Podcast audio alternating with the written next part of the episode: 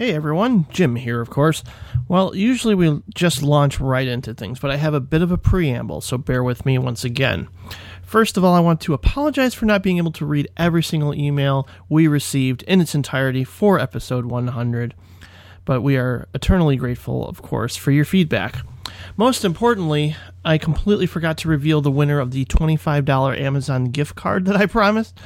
Um, so this is how it worked. Basically, all the emails were numbered in the order in which they were received. And I just clicked on a random number generator for the roughly 30 emails or so that we got. And the number that came up was 11.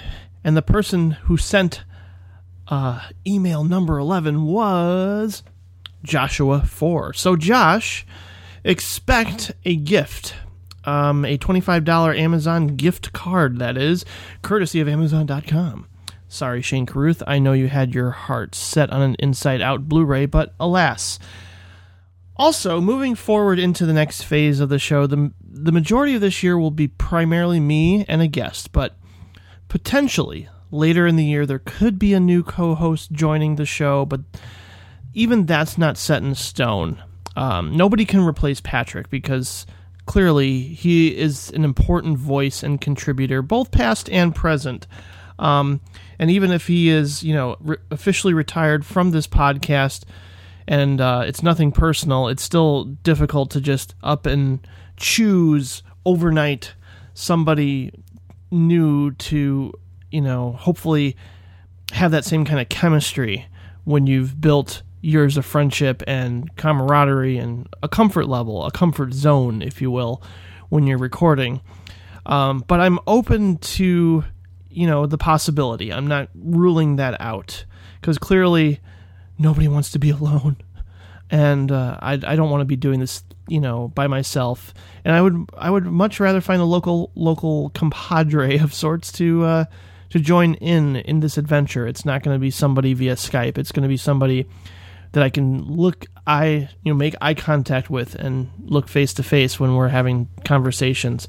So um, eh, it's a possibility. So be patient and you know, I'm I'm going to put that uh, decision kind of on hold until later in the year. Um, but most importantly, I would I would love more of your feedback this year. Every email sent will get a reply, even if it's just a short one.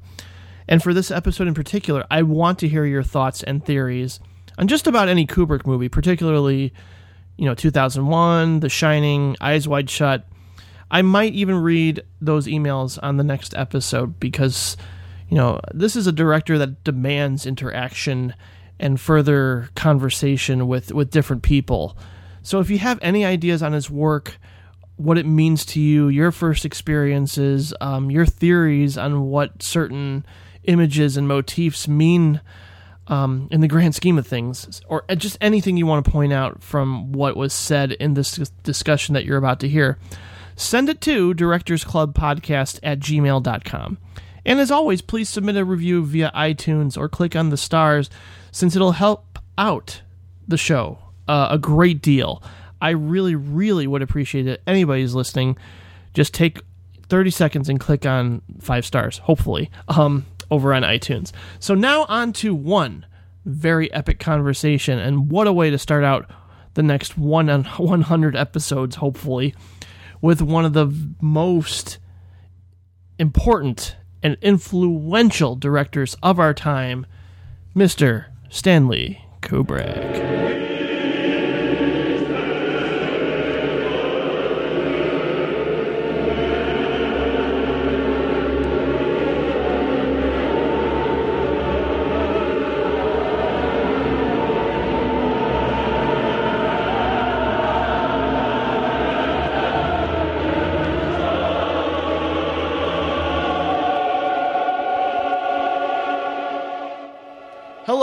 Everybody, and welcome to the Directors Club podcast. I am Jim Laskowski. This is episode 101. Um, I am sitting here live, in house, with a brand new guest. His name is Al. And how do you say your last name? Because I have yet to say it. Um, uh, yeah, it's Al Kwiatkowski. Like uh, most uh, best way of saying it is like to say the word fiat with a little cough at the beginning. Kwiatkowski. Fiatkowski. Mm, Yeah, pretty good. Okay. Polish or Russian? It's Polish. Okay. Well, then we'll get along all right. I'm actually not a big Kieslowski fan, but a gigantic Andrew Zulawski fan. Okay. Do you like pierogies? That's what counts. That's what's important. Yes. Okay. Now, normally I do some in house business here and say like a bunch of thank yous to everybody who contributed to the last episode. So I will say this real quick. Thank you, thank you, thank you, thank you, thank you so very much. But why am I in such a hurry to get to the meat of this episode? You might you might be wondering. Well, it's because we are about to talk about the one and only Stanley Kubrick or Kubrick. How would you say it? Kubrick or Kubrick? Tomato, tomato, I don't know. I, I can go either way, but I've heard it said both ways.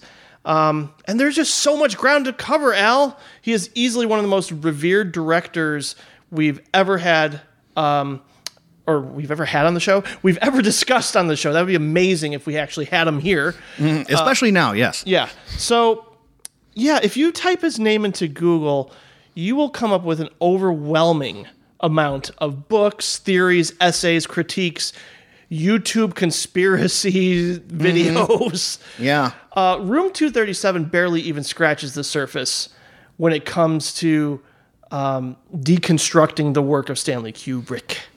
So I will say this undoubtedly, this is probably going to be part one of what I expect to probably become a trilogy of episodes, possibly, because best things come in threes.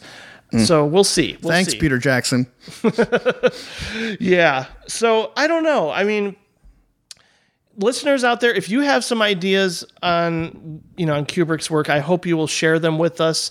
And as always, you can send those to directorsclubpodcast Club Podcast at gmail.com. And um, right at the top, too, really quick, my podcast network just launched. I'm very proud.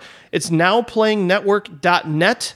I have uh, a wonderful music uh, enthusiast who has uh, his own show called Vinyl Emergency, and he's a really great guy. His name is Jim Hankey, and uh, more shows to come on that network, including uh, future episodes of Directors Club will be hosted there. So, with all that said, Al and I are going to get going here because we're going to do our very best to review and uh, sort of dissect nearly all of his work if we can.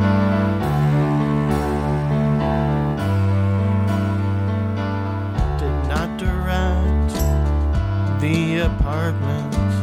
He'd like to do more than 50 takes. Started out taking pictures, then went on to greater things. Eyes wide shut. Doctor Strangelove Clockwork Orange, and 2001. Paths of Glory, Spartacus.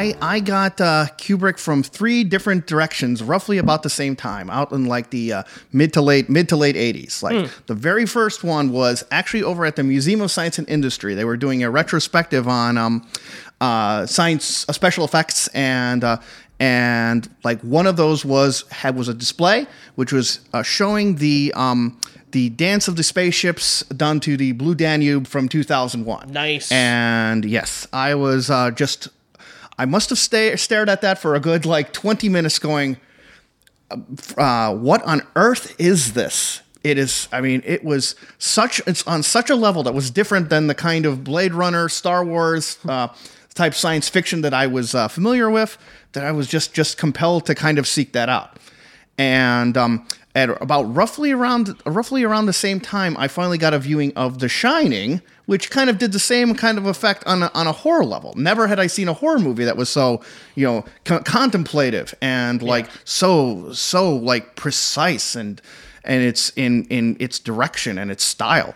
And and then like there was the big one twofer in the uh, late eight in the mid '80s for uh, war movies, which had Platoon Yep. uh, by Oliver Stone, and then then Full Metal Jacket, which and that that really finally did the was kind of the uh, first straw of many for me for Kubrick.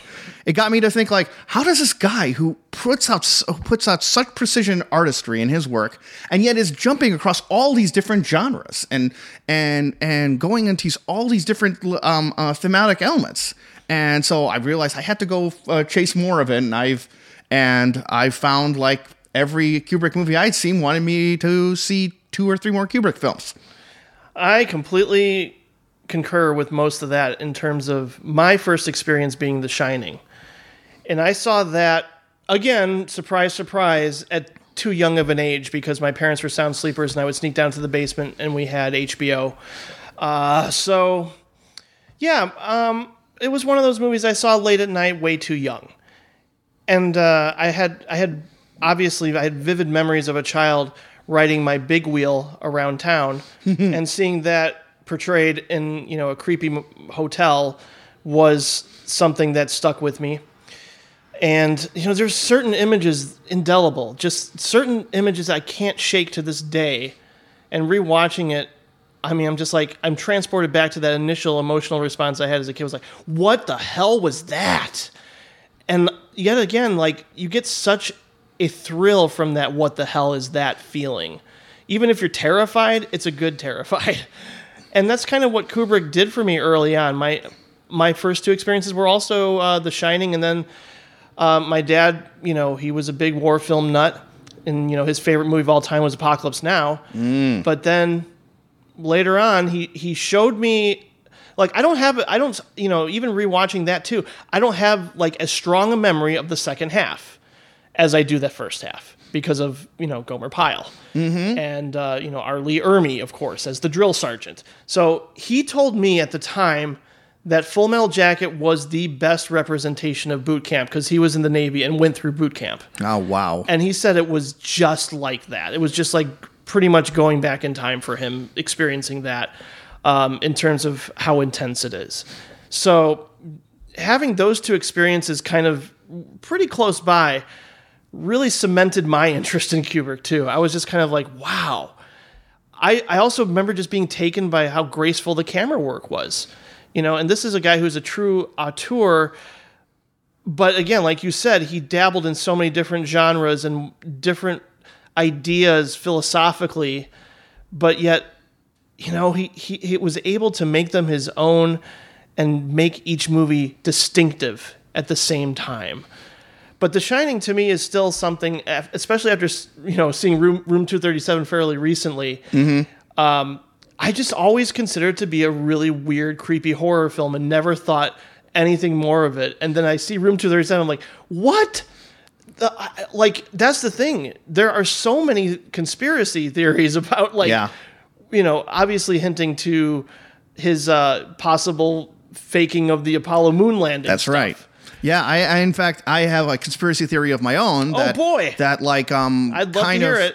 That would kind of um uh, um uh and kind of kind of encompasses it. Um uh, uh like um uh, do you want to if you want to hear it now that'd be great. I'm fine with All that. I'm totally fine with starting this- with there. It's big. It's it's it's it's kind of interesting for me how like I when I the more I like looked at the shine the more I kind of looked at the the Shining because on on the level of on the level of horror films, which to me I think like the the biggest success of what how you judge a horror film is in its effect. Does it scare you? Does it disturb you? Do you think about the do you think about what you saw and experienced like Yeah. uh, uh, like weeks later? And um, of course, on that, of course, The Shining is like an unqualified unqualified success.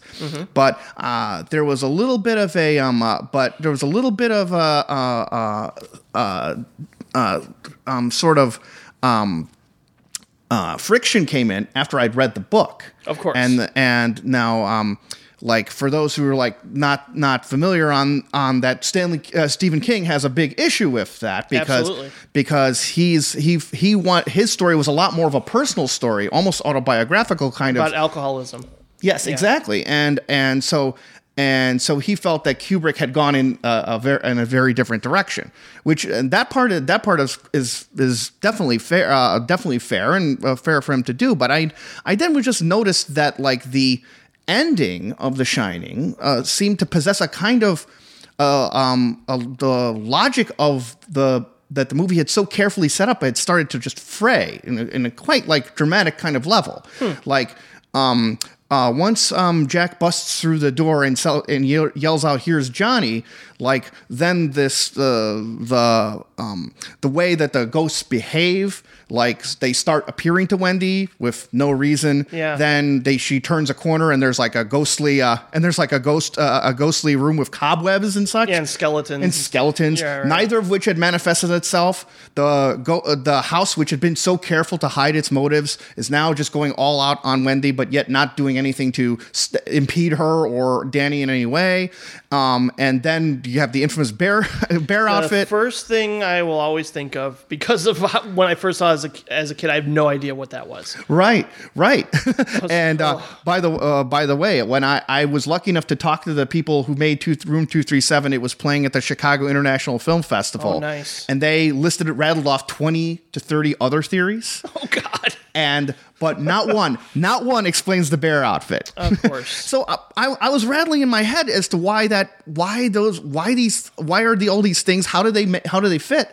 And then it, and then it, it actually just occurred to me that, and that the reason that they don't fit and they don't fit because Kubrick was, I think to th- to this day, I think that is his one major failure as a film because at the end the that stuff at the end of the movie does not match what does not match the thematic things going on uh, going on in the going on in the beginning. Yeah. and it was and Kubrick had kind of famously said in an interview that he didn't believe in ghosts. So and yet of course he's making a ghost story. And I think at the last 20 minutes kind of prove it. It's I'm looking at and I kind of look at the last 20 minutes and I'm think here is a guy who's the most precise thought thoughtful composed director of all time. And I see he's flailing He's literally going, okay, what do these kids want? Those skeletons. They scared, get scared. Um, like, uh, uh, like cobwebs. Oh, that's spooky. I was in a haunted house once. Let's put Yeah, that yeah, in yeah. there. Um, yeah, yeah. This guy in a barefoot bear bear suit. That'll freak people out. Um, uh, I can't imagine Kubrick being in that state because he's so meticulous and like Yeah. he doesn't want to even put out a movie until he's happy with it. You know? Well, ah, but he's but one, uh, but he has kind of known for for tinkering. He's actually both 2001 and Eyes Wide Shut have had like some re, uh, continual re-edits, and he Mm-hmm. Sure. was unfortunately before he passed, he was still in the process of doing editing for for Eyes Wide Shut. oh wow, I didn't know that. And then yeah, and so like, and so I kind, but the but if you think about it, the the the re if it if he is not. If, if the theme is not apparent, that kind of can, in a way, explains all the conspiracy theories. Because what are conspiracy theories? The attempt to like reconcile a world and put a sense of order uh, of events that that don't that imply there is no order. Like you don't want to believe there's a lone gunman, so you make so you so create all these shadowy organizations. So I think all these con- the reason that there's more conspiracy theories in The Shining than there's no there's no um, theories in 2001 about how he uh, faked the Jupiter um, landing is because people see that hole in the center and they They're reacting projecting. they're right they're exactly they're reacting against the idea that this this can't just be about a guy putting together some scary scenes because it's so the images are so well done and it's also well put together otherwise there has to be some underlying thing at work and what could it be and they reach into whatever they personally find Sure. to fill fill that in I just wonder if I like for, when I was watching Room 237, I was like, am I intellectually inferior? Because like I never thought of focusing on certain details like, oh my god, Jack is reading a Playgirl magazine in the lobby. like I never thought to look at something like that. and there it is, people pointing it out to me. Yeah. But it, like uh, for, for until I saw this movie, I literally just thought this is a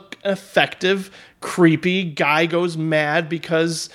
Uh, like it's it's the most base, simplistic reading of the movie, but it's just like a guy goes mad because he feels entrapped in his marriage and being a dad, and Yeah. so he you know he's acting out, and uh, the, the the claustrophobia of being in a hotel, and he's going mad, and you know thinking of uh, just like how um, insulated he is, yes That's going to cause him to act out, and he's having writer's block. That's causing him to, you know, act out. So he eventually just manifests all this rage and anger and the most violent tendencies possible.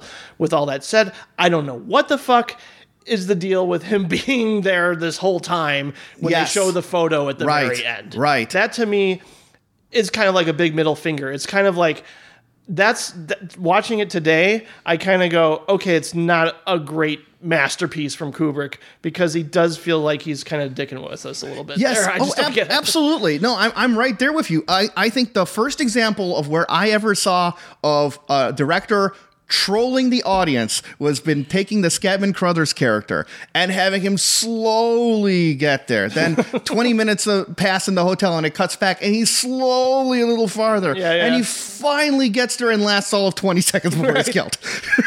Yeah. Like that is just such a way of just pulling the rug out for from from for under an under an audience. That's, that's that's his sense of humor too, in a nutshell. Oh yeah, well for for sure, for sure, something that's like that sense of humor that's informed and, and enlightened a lot of his a lot of his other work. And then like the behind the scenes, which like there's a behind the scenes documentary that his Kubrick's daughter Vivian had filmed. Oh right, yeah, I saw bits and pieces of And- that. And like he was just so abusive towards Shelley Duvall. Exactly right. Exactly right. And if you and if you look at the um uh, and if you look at the, what happens at the end of The Shining, it you could almost look at it as like as just like Kubrick like throwing up his hands and going ah because no, because there was while there was a deleted scene there was uh that shows what happened to Shelley and and Danny. It's not in the movie. You don't know if they ever survived that blizzard. That's and true. yet you dedicates an entire long tracking shot to which the final image is Jack Nicholson, the vil- the murderous villain, is a, is a, in a delightful environment surrounded by people who love and adore him, and he has a drink in his hand. Yep. yep. Exactly. I mean, that's that's that's But ironic. then Take people a will say it's the Illuminati and all that stuff. That's what gets me. Like I just, I, people were literally trying to find Illuminati images in every single one of his movies, Clockwork Orange and 2001. Like, Mm-hmm. really?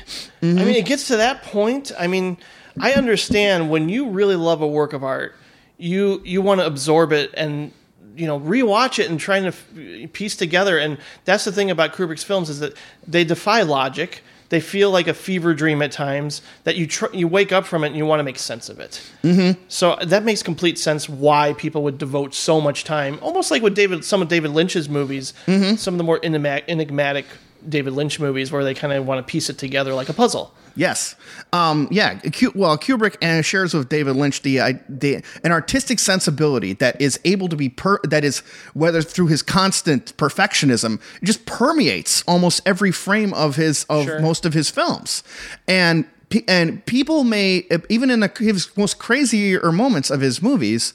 People see that there is an order, a guiding order at a guiding order at work um, and and that's what gets people to feel that there should be there. We'll call it Illuminati or call it some sort of uh, some sort of organizing pattern. There's Yeah. a it's a feeling about it. Like it's also manifests in the work of like Paul Thomas Anderson, who's who's makes these amazing compositions, so that even in films where like the message isn't immediately clear, people still react very strongly to because they the sense of a guiding hand making making great cinema uh, Right. visuals and imagery is is so prevalent. yeah, a confidence behind the camera and you know a certain intent to tell a story so meticulously is something that I you know people were comparing like you know the opening of There Will Be Blood to, to Kubrick and stuff and you know I can see you know Paul Thomas Anderson and you know his trajectory changing at that point. And with like The Master and to some extent Inherent Vice being more like puzzle films that I like you know going back to to try and make sense of even though I don't know if I do. And I but I still like the fact that I don't.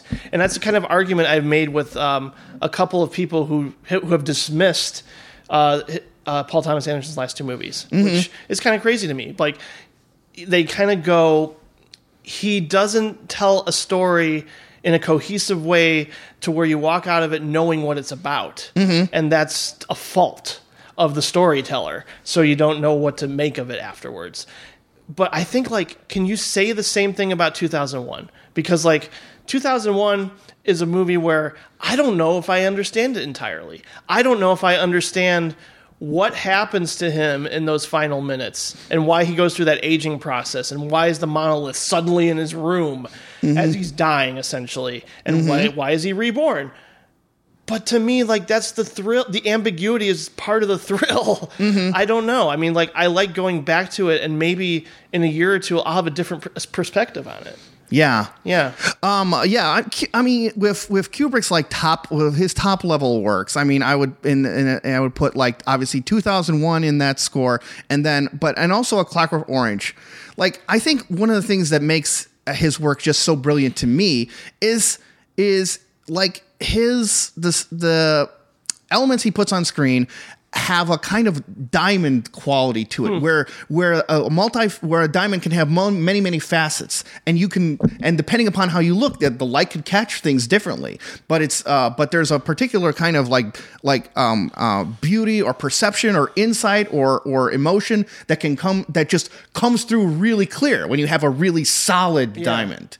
Uh, you, you see when I, you kind of get what I'm uh, saying on that. Like in terms of 2001, that's kind of what I you I think no, there's so many different ways you can look at that movie, and and almost all of them are rewarding. Oh, like, sure. the- You don't. You very rarely run into a brick wall with in, in 2001 for for for me anyway. Because if you want to treat it as just like um as just a science fiction story, it's obviously a, it cannot aim for a higher motives than like our than like our place in the universe. Right. And if you want to look at it, if you want to look at it as a, as a audiovisual trip to, uh, then it obviously works on that level too.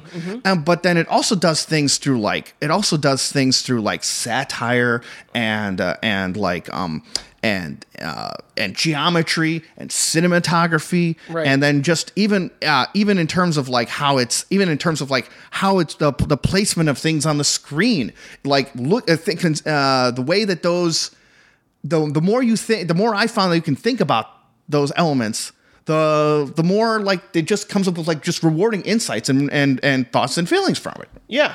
Oh no, totally. I I I, I rewatching it recently. It's like the I just I can't I keep coming back to that match cut and the beauty of that and just Yes. like that choice That's right. in of itself is one of the greatest moments in movie history. It is the to me it's the greatest cut in movie the greatest cut in movie history. Like uh, just for the insight that it brings up from itself. The idea Yeah. that like the idea that um uh human that humanity's violence and violence is the thing that both spurs its intellectual uh, uh, uh, our, our intellect and goes and the tools are allow for both things to uh, to move forward simultaneously Yeah. is an astounding insight in and of itself Right. but the when I, I mean, and I've and I, well, the more I've looked at that scene, it's just the particular way. It's the, the moment that he he he throws it in the air after he's they've defeated that tribe. Mm-hmm. That that has meaning. The way he throws it, Yeah. it's this level, and that he screams. It's a moment of like exultation as he hurls it into the air. Yeah. and that also has echoes of just you know of just how of both our feelings about the space race and and the enthusiasm we did and both our lack of control for what we what what are what the effects of our actions are It's it, it, also just kind of taps into my overall conflicted feelings with technology, whereas like I want to embrace it wholeheartedly, and then sometimes I think it's dehumanizing. Yes. like it's it's you know disconnecting us, and you know you can read arguments about that all the time, where it's like, oh man, this you know these computers and these cell phones and all of this, it's like it's it's it's it's causing a disconnect, but at the same time we're more connected. So people can make the argument either way. And sometimes, like when I was watching it this time, I was viewing the monolith as a giant iPhone, or you know, and you know, it's kind of funny because li- like technology is kind of an, an invading force that you're kind of intimidated by at first. I didn't buy an iPhone right away because I was intimidated by it. And I also kind of went, I don't want to be enslaved. I don't want to, you know, Yeah. become a member of the Apple cult and all that stuff. And then once I did, I was like, oh man, this makes things so much easier. Yeah. So why not? Why eh, not So embrace it? you- and you- that's kind of what I, I, I, I like that idea. I like that it sort of, in, in, he taps he, he taps into this so much like to the point in Full Metal Jacket where Joker literally says to a drill sergeant that his choice on on, on his choice of buttons on his jacket was trying. He was trying to make a commentary on the duality of man, which I think that's another Kubrick sense of humor moment. Yeah. like oh, I'm just going to literally tell you what the movie's going to be about. yeah. So so in effect, like though, you learned how to stop worrying and, and love the app. Yes. Very good. Very good. yeah, no, I mean he, he's he's such a complicated interesting director and like I said he defies lo- logic, but you can still make sense of it. Mm-hmm. And that's what I love about it. Yes. And we're going to talk about pretty much all of his films if we can. I mean, we've touched upon a couple of them so far, so maybe we'll start from the beginning and just sort of go chronologically if we want Sure.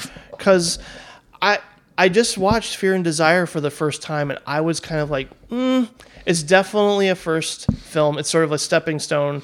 I mean, he started out as a photographer and obviously did short films before this one, um, but you know, seriously, it was like the narration a little, a little heavy-handed. It's kind of cool to see Paul Mazursky as Private Sidney but you know some of the narrated internal monologues and stuff again very Malick but not not necessarily like in a complimentary fashion to the kinds of movies that I've come to love from Kubrick. Yeah, he's like the narration. It's a you make an interesting point because that is um that is something that like it seems to me is a common training wheel thing for Kubrick. Like Yeah, his films, okay. his films have kind of noted to have like not- most notably in Doctor Strangelove, they have a narrator who then disappears. Right. It's just uh, just like he just needs a little bit of help to start the movie start the movie off, and then he's like, then he'll let the let the movie ride ride things on its own. You know? Yeah.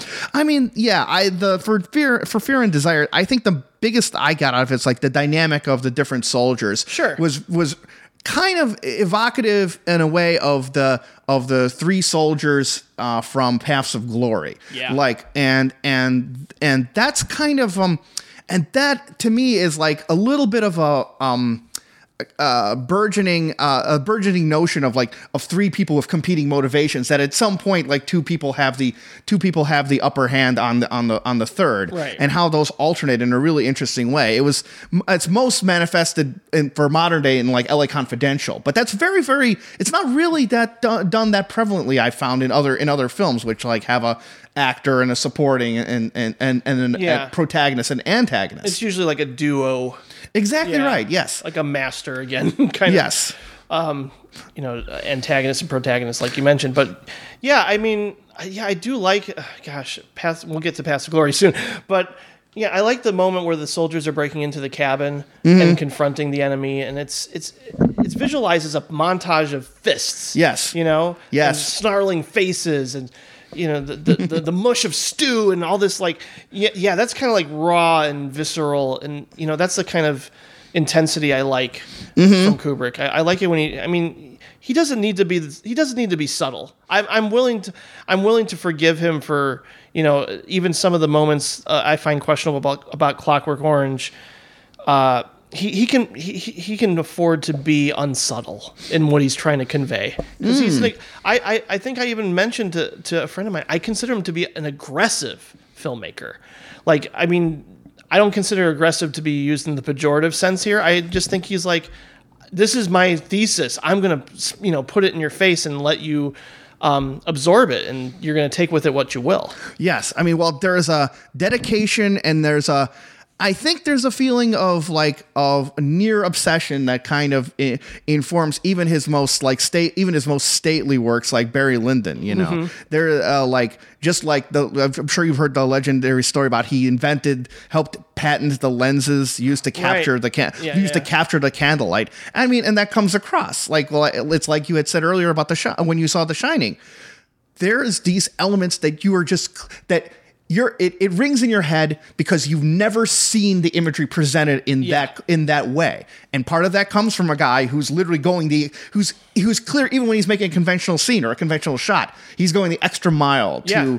to present it his way well he's known as a perfectionist for a reason Yeah. and God bless him for it. If he wants to do 170 takes, if he wants to take the Fincher approach, Yeah. you know, that's fine. Well, actually, you know, Fincher took it from Kubrick, but whatever. That's right. Um, still, Yes, very much. And it, and it's some pays of his, off. and it's and yeah, Fincher's grabbed some of his themes of Kubrick that uh, um, and ran with those as well. Uh, yeah, totally. I mean, I think Fear and Desire is kind of ultimately the limit of his of his budget. Like he just Right, right, does, right. he just doesn't have the tool set that he short, can, yeah. exa- to, to be able to go and do the kind of movements that he would that he would soon to be uh, that he would soon be able to possess once he had a once he had a halfway decent budget. That's that's that's coming on up. Right. Um, but the the imagery that you bring up about the fists, it's kind of cool because it ties into like what he does in his next movie, um, uh, Kill, uh, Killer's Kiss. which I have not seen, and I plan to soon. But Um, Kill- I, I missed it. So Killer, Killer's it. Killer's Kiss is a uh, uh, Killer's Kiss is a um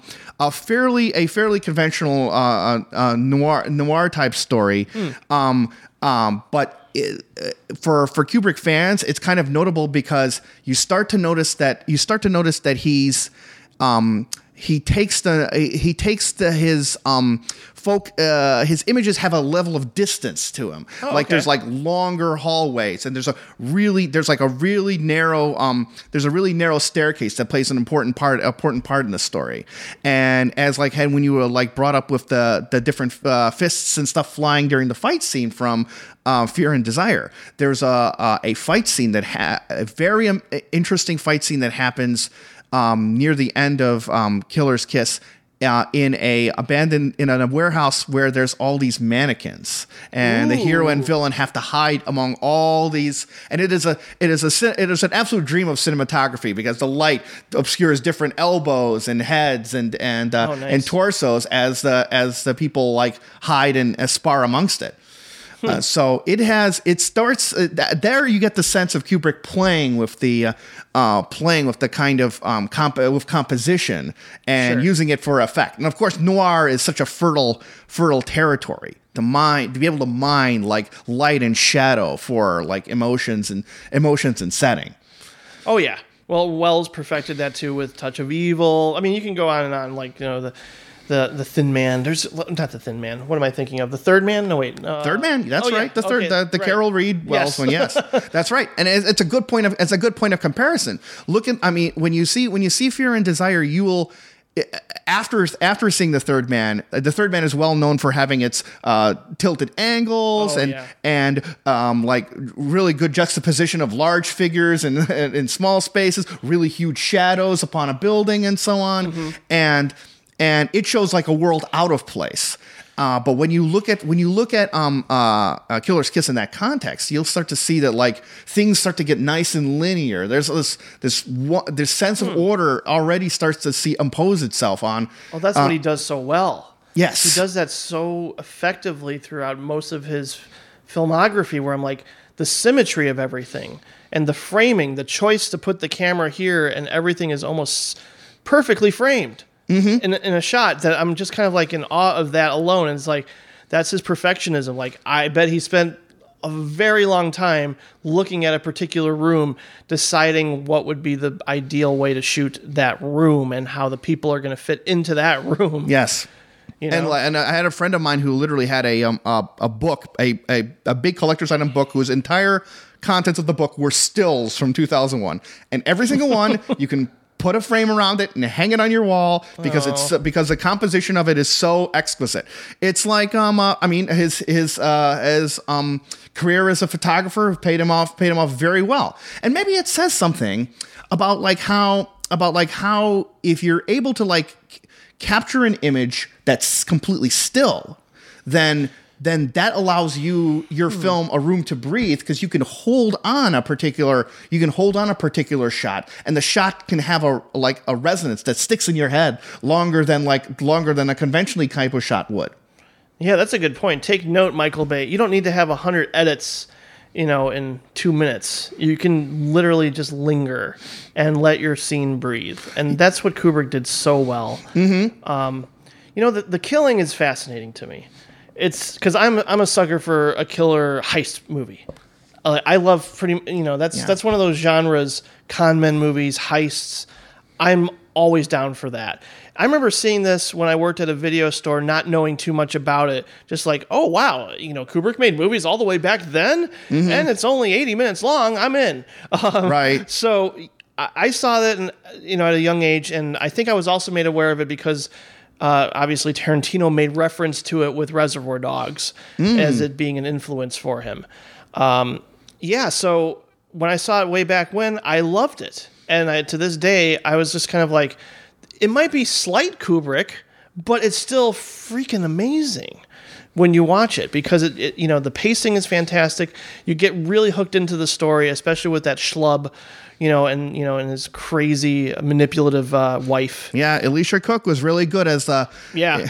in that in those types of roles. Right, right. I mean, it's it, like I said, it's kind of slight, but it's infectious and entertaining. I mean, I'm not a fan of the, again, and it's not to say I dislike voiceover narration in every situation, Uh-huh. but I'm not a fan of the detached sort of. It's almost like a documentary kind of a voiceover Yes. in this movie. Yes. but I guess maybe the choice back then maybe helped audiences keep track of the movie better. I don't know what the choice, what why you know that that's in there, because watching it now, it just feels kind of cheesy. well, it's it's it it you uh, I think it helps to take a look at like how many movies are trying to do what the killing was doing. right. Like in terms of the non-linear that- timeline. exactly. Yeah. And and you at that I can definitely see how you would want to go give any help that you can for that you can for an audience to understand that oh now it was back like 30 for what happened 30 minutes ago. Sure. and and and and no it's not happening later. It's this is you have to jump back. The and we do do you know that it can get an audience to do that? And the narration was an, an, an attempt to go and um help out on that. Um um yeah i mean i think like that i see what you're saying on the narration because it's got the leslie nielsen total Yeah. squaresville level, deli- level delivery to it. Right. but but I am a huge, huge fan of of, of the killing, um, especially as it comes out after like it's his third film for one thing, Right. And it comes out right after right after Killer's Kiss. Now, now noir to me like is is so much about like it's the the tr- the tragedy is about like, because it's about like uh, uh usually about a figure who like goes and wants to find out what a secret is and the tragic thing is that he finds it. And so much of that like the, the that secret area is put up amorphously most famously like the the glowing briefcase in uh, kiss me kiss me deadly Yeah. you know? Like it's like it's a palpable sense that seems to come emerge out from the darkness. But Kubrick kind of broke that wide open to me in The Shining. I'm sorry, in The Shining, but in the in the Killing because it is um uh, because the system is something that he imposed. it's uh it, it- it's it's something that his character set up with a very complicated scheme to to do the robbery, but it's what Kubrick sets up to make sure that everybody in the audience can be aware. Right. Like and he's bending space and time to do it Exactly. Yeah. like you're not you're you i mean it i think um it can qualify as noir i don't know how you feel about it I think so. I think so. It's it's it's it's definitely got noir elements, especially when you have like a you know a double indemnity esque kind of betrayal with with, right the, with the wife. that's true Yeah, but at the same time, it is sort of a good old fashioned heist movie, um, and a very clever heist movie. I mean, that's the thing is like you. That's probably one of the joys of something like you know even the Ocean's Eleven remake. You just want to watch these guys pull it off, mm-hmm. even if it's implausible as all hell. It's mm-hmm. just fun to watch. You know, villains pull off their scheme, and I think you know the the idea of maybe this being one of the earliest examples of a nonlinear timeline, jumping back and forth as we sort of get to watch these gang members and all their specific movements before and leading up to the moment of the heist. That to me is it's it's fascinating to see in that context in in that time, um, and seeing someone you know as charismatic as Sterling Hayden, you know, kind of uh, at the forefront of this whole scheme is pretty great. Um, but you know, and, and funny thing I was thinking about when I, you know, when we once we finally get to the end is the notion of master plans undone by fallibility. yes In the same way, I thought of the ending of uh, my favorite movie, Sierra Madre, mm-hmm. where it's like, what happens to the gold at the end of Sierra Madre, and then look what happens to the briefcase of money or the suitcase full of money here at the end of the killing. It's That's just right. like that happens. You can't you can't control uh, the randomness of you know certain situations and circumstances. Like you just never know. There might be a puppy that's going to run out and do something and Yeah. fuck with your plan. yeah, that, that that's right. I mean, you're the like the the killing is so such a patient zero of like Kubrick of the Kubrickian themes. Yeah, yeah, yeah. Like I think if there's Life's one, absurdity and right, yeah, yeah. definitely, and then right, exactly, and then and then systems. How well, how carefully, the kind of friction you get out of how how no matter how well you compose it and put it together, there's something that'll come out and and it'll break it down. And and and an ironic way, what breaks it down in a lot of cases in in the killing is humanity. It's Sure. Elisha Cook's uh, uh, uh, affection for uh, for his wife that helps yeah, doing yeah. a lot of plans. And what brings them and what brings and there's actually for a noir, there's a really interesting social commentary going on because these are all people who have straight jobs. And they all have a particular reason, whether through illness or or a gambling debt or what have you, to go and like uh, participate in this participate in this kind of scheme. Yeah. And um, But that's their a, sin is ultimately pride too, to some degree. You know, I mean, especially like, oh, I, I I really want to. I mean, w- you know, he really wanted to make a better life for his him and his wife. Yeah. So I guess it's not necessarily like selfishness entirely, but at the same time, yeah, it, it is fallibility. Well, Hayden Hayden has a haughtiness that serves him that serves him well. Even though Yeah. he is a even though he is a careful even though he is a careful person in a lot of his actions in the movie, it does uh, there is a sense of there is a sort of sense of pride about like you uh, and and to the extent that it's a complicated scheme that allows to that he nearly gets away with it. You know, it's like I can see why it would co- uh, it, why it would um uh, uh why he would feel that way. And Sure. I'm not sure that it like it doesn't really lead to his fall. What leads Mm. to his fall is like what leads to his fall is like the human fallibilities of the other people, and then uh, ultimately just the the ultimate orchestrator, Right. Kubrick himself, like puts a situation where where he so he doesn't just where he doesn't just like like uh, mess with him, but he soaks in it. Like he has to wait in that line for so for so long, you know. Yeah, I mean, part of me was like, oh, he's being such a dick to that airport clerk. Yes. Fine. You let it I hope things go wrong. And you kind of expect it to happen anyway, but Right. the way it happens That's right. is so clever and so Kubrickian. That's which right. is a word they'll probably use a lot. but- Yeah, like one of, I mean, like there's this. I mean, the the killing goes so far deeper than like what most noirs do. Like that, uh, in terms of like just relation to like people and their behavior. That it's that it's just really stuns me even to this day. Like my favorite scene is when the Timothy Carey character, the uh, there's a the sniper. Is oh, trying to yeah. go. He's trying to. He needs to go and be in a certain position, and then he meets up with an an, atten- an, an attendant at this parking lot where he needs to get in position. Oh man, that's so painful. Right. And then the, right, and it turns out that they are both veterans and they have a develop a rapport, but he needs to do that job. And so he in, it ends up insulting him in an incredibly brazen way. Yeah. And for one thing, it shows you like how like how people can't get together because of the jobs that they have to do, and also that. The, uh, a case of rudeness, paying off, uh, like getting uh, unexpected consequences. Yeah, you, and again, it's like yeah, rightfully so. That's you know you're you're gonna pay for that. That's kind of what I feel like when I'm watching the movie. Yeah. Um, what did you think about the femme fatale? Did you think of her as a totally evil figure? No, I don't know. I don't. I I I, I mean, again, selfish, Yes. but um, at the same time, it's it's like yeah, you, you you do expect a femme fatale figure to come into play and sort of you know mess up with this. But it's like, why is she going to the to the hotel room to listen in on the meeting? Mm-hmm. You know, it's almost like just to create a stir or something. You know? I Uh-huh. just I always I always question her motive to even do that to follow him to like why why is she going there? There's Mm-hmm. no point. What's it gonna do? What's what's the purpose of doing that? So it's it almost seems like she just wanted to stir chaos in a way. uh huh. So uh-huh. I don't know. Yeah, like, yeah. I mean, she's she do, does go. She does seem to go above and beyond. But I think it- it's a kind of a tr- to me, it's a triumph of casting on Elisha Cook's. Like if Yeah. if you if you knew that your uh, uh, that your husband is Elisha Cook and he's in on a scheme, wouldn't you want to try to make sure he doesn't screw it up? Yeah. that's that's the way that's the way I that's the way I took I took it. Yeah. she almost reminds me of uh, Illeana Douglas back then. Yes, very much. Yeah, very Yeah. much so. Probably the big eyes. yeah and and and this is actually i i'm i also kind of like how like this is the one this is one film like in in Kubrick, Kubrick does impose a level of empathy towards his towards his human subjects. That's something that he may has has find wanting in some of his other films.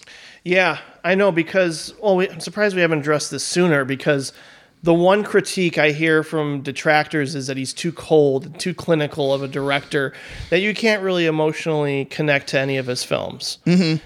And I, I think that maybe they haven't seen The Killing or Paths of Glory. I don't know. They're just sort of basing it on something like maybe a Clockwork Orange or Full Metal Jacket. I mean, but I don't know if I consider them to be cold or emotionally distant.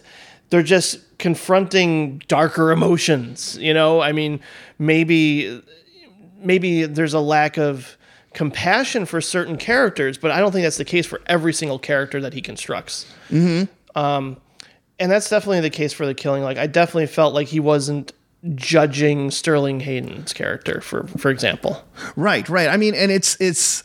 I think you can get a clue about that at the end, like when it does just close-ups on him. It's Yeah, it's not done to like sad. right. Well, right, and- and- exactly, and it keeps cutting and it keeps cutting back to him, show- showing that there is a level of attention. It's not done out from a distance to go and like show like just the, to show him like like uh like as a small figure with the money all floating away like Yeah, that. Like um, uh, he they get they give him moments for him to for his uh, feelings to uh, come through in a way that some some of his other compositions, like you could almost like Barry Lyndon, for example, some of his figures are almost lost in the frame. Yeah, So almost at a distance. Exactly. movie. Yeah. yes, but a movie that's really near and dear to my heart. It's I think it's the first masterpiece from Kubrick. I mean, I do love The Killing, but Paths of Glory is just something. It's something else. I think I don't know. It, is it the first example of the dolly tracking shot in the in the trenches where it's like I became so aware of like yes, God, that is that is the graceful camera work that Kubrick is kind of known for, and that he would go on to do so effectively in, in his later work. Mm-hmm. So, I mean, those shots in the trenches, either following uh, George Macready's character or, or or Kirk Douglas, I just go, man, that's that is just fluid and beautiful work, and in such a chaotic environment. yeah, and just, a way that like I mean, just to have just the uh, the the artistic evocation of it is so good because it because it presents pe- him in an enclosed space and yet also gives him the sense of motion Right. as the as the as the other soldiers and the ground is scrolling around behind him on on either side and it and there's there's a particular like tension between the sense that he's the sense that he is that his fate is both like ongoing and he had feels like it's it's and he's um needs to keep himself one step ahead and yet is already determined for him Yeah. is is just just comes across and just how the camera is able to move and uh, position itself. Yeah, the camera seems like it's a character in of itself. It's like it's got its own life to it at times. Like I think of the way it's in front of Tom Cruise and Eyes Wide Shut, and he's like f- literally walking towards it. Yes. and you know it's moving in such a particular way that I. I, I, I recognize it more and more as, as it being one of the most influential, you know, camera work and pieces of camera work. And so I don't know if Paths of Glory was. Did you notice it in, in earlier films? Because I feel like Paths of Glory was the first use of the dolly tracking shot for him. I Um, mean, maybe it's sooner, and I just can't picture it like in The Killing or something. But like, I just remember going, "Wow, No, that's that it." that's the first one where it's like most most prevalent Yeah, for yeah, that's most prevalent for me was that that uh, like just and and just and how long the dolly goes. Like Right. there's I think like during the midpoint when when when Kirk Douglas's character first comes out the troops, it goes it goes on for a good what two one or two minutes. I know it's it's it feels so long, but it's so beautiful, and the uh, the invasion sequence in that film too is something something special. Yeah, yeah. Now what? Now what? The what p- puts it in the masterpiece quality in for you for Paths of Glory? Well, what, com- what, oh, what a, a sense of compassion and the ending is one of the best scenes in movie history for me. Like I just I feel Hmm. I feel so moved by it. Like there's a moment of reprieve at the very end when it, you know you see the the German girl singing and like you got all these rowdy soldiers and they're being soldiers being rowdy, you know, and then Right. all of a sudden this girl starts singing and they completely they're completely silent and they sort of just take in what this experience is and there's a interconnectivity between all these people and they're feeling humanity in a time when there was no humanity going on. So human feelings through music transcend language and fear and time.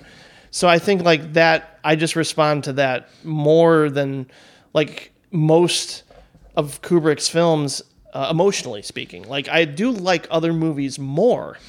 But in terms of a film where I felt like everything worked, every performance was perfect and it's also tight. I hate to use that word, but it just sort of comes up once in a while when you when you have a movie that's like feels like the right length. Um, because I mean, some movies go on too long, some movies feel too short. This one feels just right. Um, but yeah, I mean, and like George Macready is such a f- oh god, he just makes me want to punch the screen. But he could also be related to George C. Scott in, in Doctor Strangelove and how ridiculous their decisions are in the face of like their madness, essentially. Right, right. So yeah, it's just it's just great, it, it's and it feels like maybe the more sobering kind of serious version of Doctor Strangelove, where like there's moments of like people in power calculating percentages of human life and casualties and things Yes. like that. So it's just a, a a damn brilliant war film from him that you know he would later go on to sort of capture these themes in other ways but i just i just there's something about paths of glory um, the cinematography especially too is just top notch Yeah, it's right. There's definitely some burgeoning um, uh, um, elements that that made that made themselves perf- manifest much Yeah. bigger in in, Do- in Doctor Strangelove, like um like the idea that the people in charge, people in control, they're like they're out have their their ambitions are as small as their power on the situation is is great, um and but then the but then even the even the people on the lowest rung they have all they do there's a wonderful like interaction between those three between those like three different oh prisoners man oh man. and with the priest there? Yeah. Oh. see like i just i get so worked up watching this movie. Yeah and so know? yeah i mean and like right and their reactions are all like i mean are all really uh, uh, distinct but so so evocative. Yeah and, and like I uh, like and I I particularly like that ironic bit of humor there when there's uh, the cockroach in their cell and then and then Joe Turkel's character goes and says oh, that that lousy cockroach is going to um uh, uh, survive us all to which Timothy Car- Carey's character just goes slams him to death. Yep. Guess you got one over on him. Oh, Timothy Carey too, man. When he's when he's when he's facing death, yeah. it's just heartrending. Yeah. you know, I mean, I, I I think part of me is like, you know, I I hadn't seen it in a long time too, and I was like thinking, do they get out of this? No, no, that's not Kubrick. He's not going to let people. You know, it, he, he's uncompromising. He, he's going to show the reality of what this situation would be like. And you know, I also do like a good procedural in a courtroom setting. Like mm-hmm. I I never fancy myself a lawyer, but every now and then I do like a good effective courtroom drama, and that mm-hmm. has elements of that in this too that I think are very effective. Yeah. Oh, and I mean, it's like, and the courtroom scenes are just the courtroom scenes, and then the the the trench scenes, and then the jail cell scenes are just like they're just like a master class of what um Kubrick can do with the levels of space. Right. You know, he's like that. Uh, he manages to make one of the most open areas of a, a courtroom sequence like seem oppressive. Yeah, And and and the way he shoots Kirk Douglas as he's walking back and forth, and I think he's Exactly. shooting like a lower angle, right? That's right, and Yeah. then and then at other at other points, the angle presents the the different grid lines as if it is a giant chessboard. Yeah.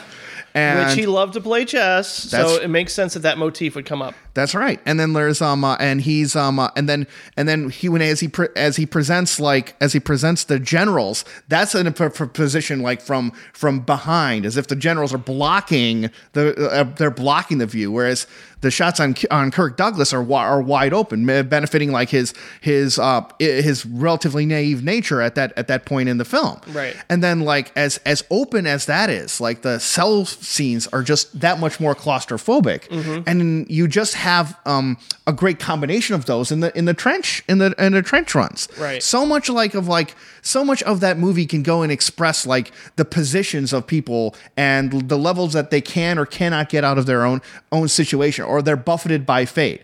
It's like kind of like in a way like how the in the killing how the um how like the ultimate set, uh, person who set up the world, Kubrick himself, ends up like turning against the the incredibly complicated scheme of the of the of the robbers. Like th- at different points, whether through like whether through the the chaos of war or the machin on the machinations of these generals who are only doing this out for their own vainglorious reasons. Like there's just some there's always some higher thing that's that's that's Yeah. uh, that's screwing up whatever pl- interfering. That's right with whatever plans you're doing. Yeah, no, exactly. Like I mean that that the the moment with the the three guys and I can't I don't know. I know he's not a general, but he's just he's one he's the guy in charge and he, he he's the one who flees and he's he's the alcoholic too, Yes. right? And so he flees from the from the battle and accidentally shoots one of the one of their own. And you just think like okay, he's going to get his comeuppance. He's going to, you know, get confronted about what he's done. He might even wind up on trial. No, because sometimes, you know, in in in a world where chaos sometimes happens, that's the bad guys do win. Right. Sometimes, That's you know, a- like guys like George Macready will get away with shit. you know, Right. That's a right. That's a way of like where his um yeah, I mean from his like third film on, like Kubrick's viewpoint is is already assert is already asserting itself. Yeah. And like and that's not how you treat like uh, people who create traitorous acts in, in films up to that up to that point, um, and so that was a real yeah it was a real bold uh, decision that he made. Yeah, Kubrick really confronts reality in ways that I think really put people off to where they're they're they they just find find him too much. Like it just you know, people do go to the movies to escape and people do go to the movies to be entertained. Sometimes being challenged is a challenge, you know? And Yeah. I think thematically his work can, you know, cuz I will say, you know, Clockwork Orange has become one of my le- least favorites, and partially just because like of how ugly of a film it is in terms of its of the character being presented and the way Uh-huh. you know he, he thinks, and even just like the conditioning, the Pavlovian response that the government has to condition this particular person doesn't sit well with me. Yeah. So like just you know certain elements put me off. I will say it's a great film. It's a film that doesn't sit well with me personally. Well, yeah. Sometimes, sometimes great films like like are are great because they can push you into Yeah, push thinking and feeling ways that that you that you wouldn't have otherwise. oh, certainly. No, And yeah, I think maybe and- in that way. yeah, and maybe uh, Kubrick's yeah maybe those accusations of Kubrick's coldness is comes from a point where which I would say he makes you aware of how useless empathy uh, will towards people would be. Yeah, especially in war. You know, like right, exactly, and then like like just the, harkens back to me for 2001 when uh, when um uh, when they when the reporter uh, is saying, "Oh, we think the HAL 9000 sort of sounds like Pride in his work," and uh, and one of the um, astronauts says, "Well, he's kind of programmed that way so that we can relate." Like how much of us, you know, and uh, maybe uh, maybe in a way like a Kubrick is putting a spotlight to the kind of like to the kind of deprogramming that that the idea that that because that because uh, uh um because of uh, for example the character in um Paths of Glory uh, commits a tre- uh, commits a treasonous act that there's that there's a sense of right or wrong where he'll succeed in the end and Yeah. and you should and that and that the system that uh, st- is sending these people into harm's way will actually care about their fates or care about their guilt or innocence like like he is he is um really good at presenting uh, uh um parts in his films that disabuse you of ideas like that Yeah. Yeah. I mean, like early on, I read a lot of existentialist philosophy, but it did depress me. Like it invigorated me and depressed me at the same time. Like it made me think about my place in the world. But then you you read stuff like Nietzsche and you kind of go, "Oh God, we're doomed," or like you know, there is no God. There's nothing. There's nothing there. There's nothingness. I mean, do we want? Does this is this a good time to bring up? What do you think? Do you think a Kubrick has a philosophy? Um, and if so, what Wow, do you think that's it is? that's a you know, that's a that's a question that could probably be a whole podcast. It but could. yeah, do you think is it existentialism in any in I think particular so. way? I think to some degree he touches upon those ideas, you know, of uh, there being, um, uh, like just humanity having struggling with itself in the world and its place, and I, I think that he questions it and he questions dehumanization Yeah. a lot through different forms, through war, through technology, through sex to some degree too, Right. with eyes wide shut. So like, I think he's just he, he's fascinated by what makes us human and what makes us inhuman at mm-hmm. the same time, and how do we find a balance?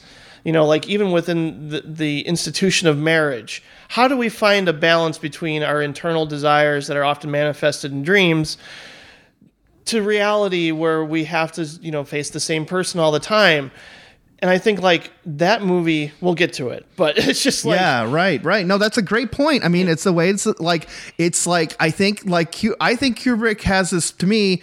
I, I can't put a I can't put the uh, the specific you know philosophical word for this thing. Yeah. But I kind of think that like Kubrick has a kind of comic ironist view of the ability of fallible human beings with lots and lots of uh, failures and ways that people come up short. Yet we're able to create the most astounding things through Sure. through the through skill and through and specifically through technology. And how is that how is that possible? And what's the what is the results when you have a very very imperfect people attempting to build a, a, a more perfect system? Yeah, I think I think he also confronts the possibility that a lot of people are in denial, and you know what what ramifications does that have for us as a species? Mm-hmm. You know, and and and in two thousand one, I like it's hard for me to wrap my mind around like its overall thesis, and like he's not even a director where you can look up. I don't know if maybe in some of the documentaries or maybe there are interviews where he explicitly states what certain things mean, but I think he was the type, much like David Lynch, to leave things ambiguous and say, you make of it what you will. And I love that. for for two for 2001 like yes there's definitely uh, he is definitely put in an effort towards making th- towards abstracting things towards removing specific Sure. specific um um uh, uh, um, explanations for, for why why things look in uh, why things look in the film and uh, when we get to when we get to that point there's like um, uh, we'll get to hopefully get to explore how just how rewarding that can be You know, a movie that um, I'm kind of okay with is Spartacus. I'm okay with it. He, um, Kubrick himself felt it was a compromise because Kirk Douglas's involvement was very controlling. Uh, he he had a lot of say in the production of this film. And I'll, I'll give it credit. It's it's a rousing, spectacular piece of escapism with some great set pieces, a great sort of uh, climactic battle sequence, and it looks fantastic. Uh, you know, some of the you know even the matte paintings are pretty because that's Kubrick for you. But um, you know, there's powerful individual scenes and they but they tend to be more on the episodic side to where like I don't get drawn towards the movie as a whole, but I look forward to specific moments of Spartacus. So it's a film of great moments, but not necessarily like a rousing, complete overall success. And that's probably just because, you know, Kubrick himself even said it's not 100% my movie and exactly what I intended this movie to be. But for what it is and for you know his stamp on kind of a more mainstream hollywood film it's still good. It's still very good for what it is like um he yeah I- i believe he got final cut for all of his films after except uh, this one. For, for after spartacus he insisted upon he insisted yeah, upon yeah, ge- yeah, getting it that's right. and um yeah i mean did, did, um i had heard that i had heard that of all things like he actually kubrick wanted a more feel good ending but it was douglas that turned him down for oh really okay huh but I mean, uh, uh, that's, uh, That's did you hear? Yeah, I know. I would have totally not expected that. Um, uh, had um, uh, had what would you hear about like the particular battles? It's it's kind of interesting, by the way, that Kirk Douglas's character in The Bad and the Beautiful may be more uh, autobiographical than we yeah no first I thought. just, I just heard he was very controlling you know and you know he wanted specific things t- to take place that kubrick wasn't happy with. And you know there's it's interesting too like i wonder what their dy- dynamic was on paths of glory to have that be a complete success and how they worked so well together. And you know what? Why did Kirk Douglas? I guess he just was. He was the producer, I guess. So right. I mean, they both have a lot to feature. Yeah, they both feature like like uh, people who are like like of a, mil- a military or like warlike bent who are like fighting over against the system. Sure. And so, uh, like, where where did it go? Where did it get uh, a miss with like like it's certainly like Kubrick's closest thing to. Uh, I think is Kubrick's closest thing to what his dream project may have been, at least in terms of his Napoleon. Uh, the, Yeah. In terms of the battle, in terms of the battle sequence with the hundreds of troops and the tactics, Right. Like uh, the um, tactics that are used, like um, I th- those are something that I mean I've certainly not seen in a lot of Kirk Douglas Kirk Douglas films. Those are like the epic scope. The epic scope of it is like um uh, Oh, uh, sure. really nice to behold. Yeah. Um, and uh, in turn, I mean, there's there, there's certainly not a lot of like um a fatal. Uh, there's certainly not a lot of like fatalism going through most of the film. Like, and I know even, that's even- surprising to me. Like I'm expecting, you know, more of what we come to expect from Kubrick, and it's not here. But at the same time, it's like it's kind of refreshing. It's kind of refreshing at the same time to go like in the opposite direction and have no fatalism and Mm-hmm. sort of like dark existentialist, you know, you know. The, the the the lead character doesn't get what he wants, kind of a approach Right. to movies. Right, true, true. So- and like, yeah, and then like there, I mean, there's some malevolent figures in there, obviously, and but but they're not presented in kind of a sinister way, the way that Kubrick was able to so effectively like do the Grady the caretaker and The Shining, for example. Mm-hmm. You know, you could totally have seen the um, character played by um, the. Um, uh, Night in the Hunter, Charles Laughton's character Oh, yeah. could have been a lot like could have been a lot more weird and disturbing, and he he he's not. He's a lot more. he- He's a lot more like um of an orderly kind. Uh, Yeah, he's orderly kind grounded, Of, yeah, yeah, exactly. yeah. Yeah, and um and like even the I'm although like you just have to give a little credit for the the the sequence where um uh Olivier and um and like Tony Curtis are out there and introducing a very introducing a very um, unconventional like um uh, relationship to be presented at the time. Yep. Yeah. that was Yeah, that yeah, was that was going on pushing out directions. And, Sure. I mean, how did you think that, she, that um, Kubrick handled uh, Jean Simmons's character, the uh, Spartacus's? Uh, I thought it was okay. Like, I mean, I I didn't necessarily, you know, latch on to, you know, the, the specifics as as strongly as I have with his other films.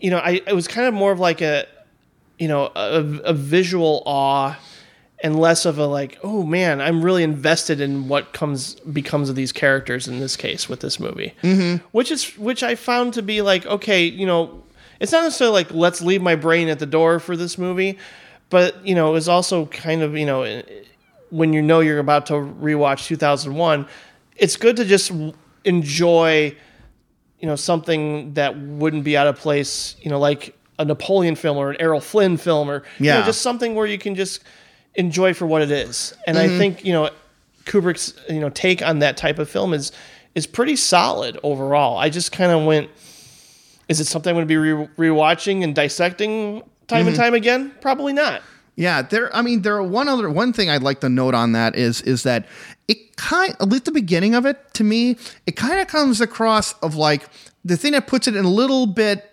deeper, perhaps, of than we'll say what Gladiator was doing is is that like it's kind of almost as if um, uh, Jean Pierre Melville or Michael Mann was filming the first half of uh, the Gladiator, in the sense that like it's so much about the mechanics of the gladiatorial combat, just Right. the training, the the training, the tactics, the different like the different matches, and there's not even there's actually not a huge amount of dialogue to that uh, dialogue to that either. Yeah. It's it's the mechanisms of like of the kind of combat and the kind and the the sense of the the rules and rituals that are involved on that that seems to uh, get a little more of a focus than the plot is strictly dictating that it should. yeah it's the focus on the details and the specifics Yes. that you know he, he does so well and and you know that's that's a good point that's something that like I gravitate towards in mo- movies where that take its time and say and show you this is how this person does what they do so well and you know like even a, even a director or you know a writer like Mamet would be like one of the most exciting things to see is somebody doing their job and doing it well mm-hmm. and that's the case here yeah I could see that now Lolita is a film I still struggle with and you know, I have not read um, the novel yet. I will someday. It's just something like, yeah, I know it's a masterpiece. I know everybody loves it, and it's one of you know so many. Some of my friends, you know, cite it as one of their favorite novels. Um, but it's you know, again, it's maybe it is just as simple as like the subject matter is off-putting. Um, but in this case, I don't know why, because I I love James Mason. I love him as an actor, especially in something like Nicholas Ray's Bigger Than Life. I think it's a great performance, and I think he's a consistently great actor. And everything I've seen him in, thumbs up.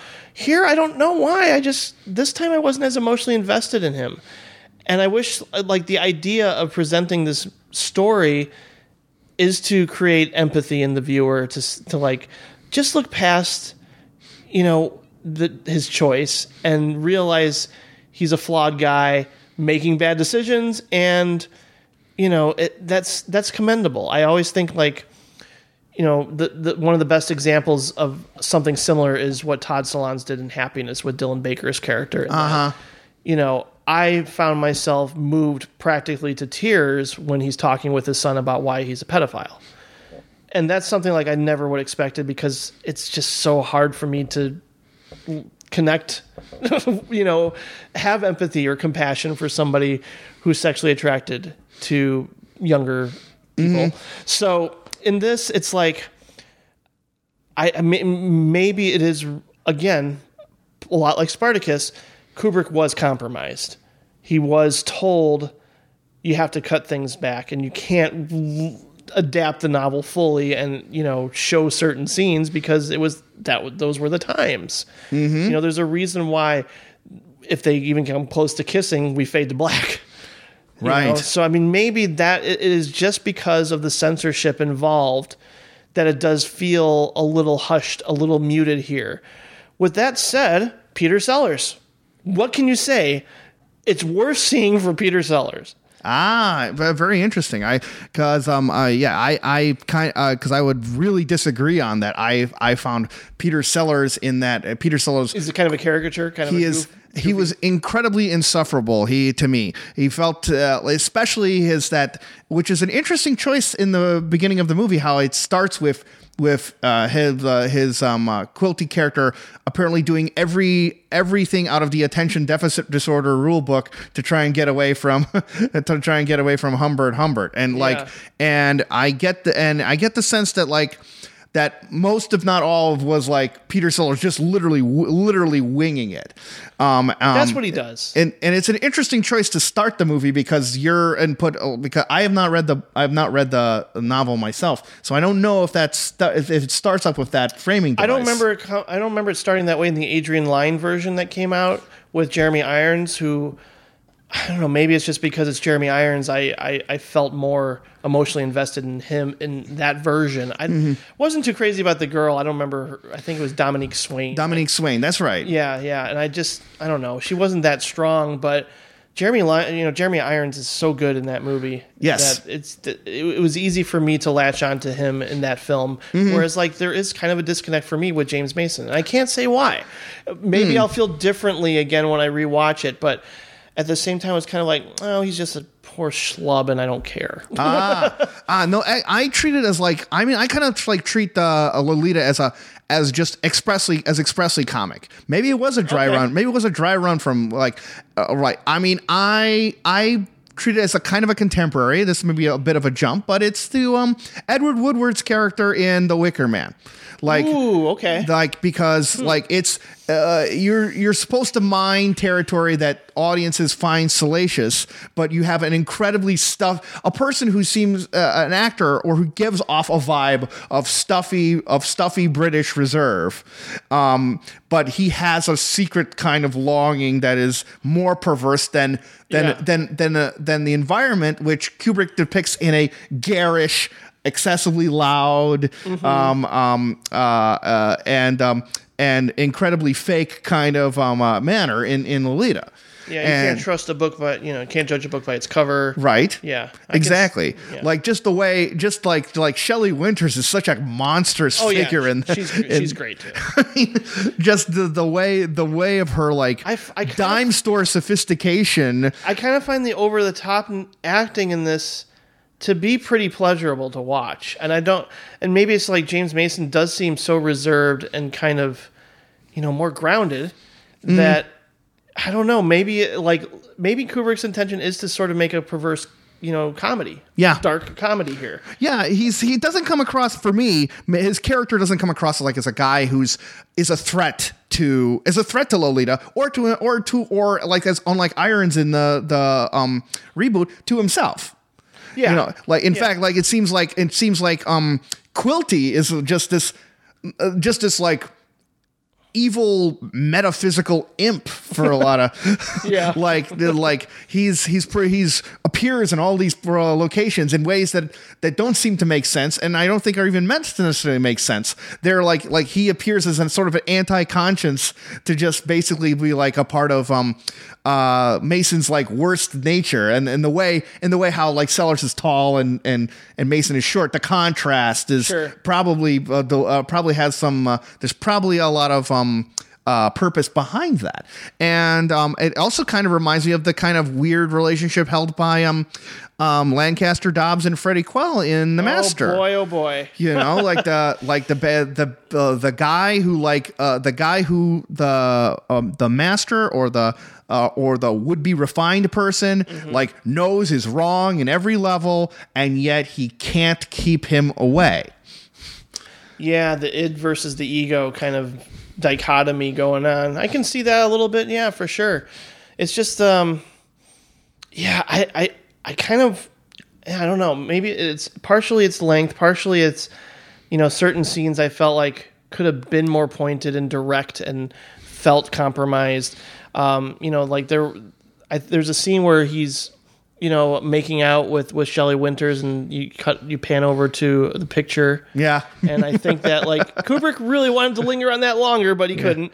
Um, you know, and I do like I do like his his playfulness with a line like "I take your queen" when he's playing Yep. chess. So I, I mean, that stuff like that is is, is endearing. Um, it's just you know, gosh, you know, the the the subject of this story is so. I'm, I'm guessing because I've I've heard that the book is described as a dark comedy too. Mm-hmm. So it's it's possible that it is a very you know faithful in tone, but it I'm obviously certain scenes were excised, Yeah. and that's you know that's okay for for for the times. You kind of expect that too. Mm-hmm. Mm-hmm. and he's like yeah and it's it's right it seems to me it's just like just just really just traffic in like just uh, like in a in a very much of a comedy of manners for for um, uh, Mason's character. He's he's like just just he he's the, he's getting defeated from within and with within and without, and he's but and he's such a guy that's just like the, he has these like sad puppy dog eyes of like why is this all why is this stuff befall why is this stuff all befalling me? It's like Charlie Brown or something. right yes right right. The the the Oh, petter the pederast uh, Charlie Brown yeah. Good grief. Yeah.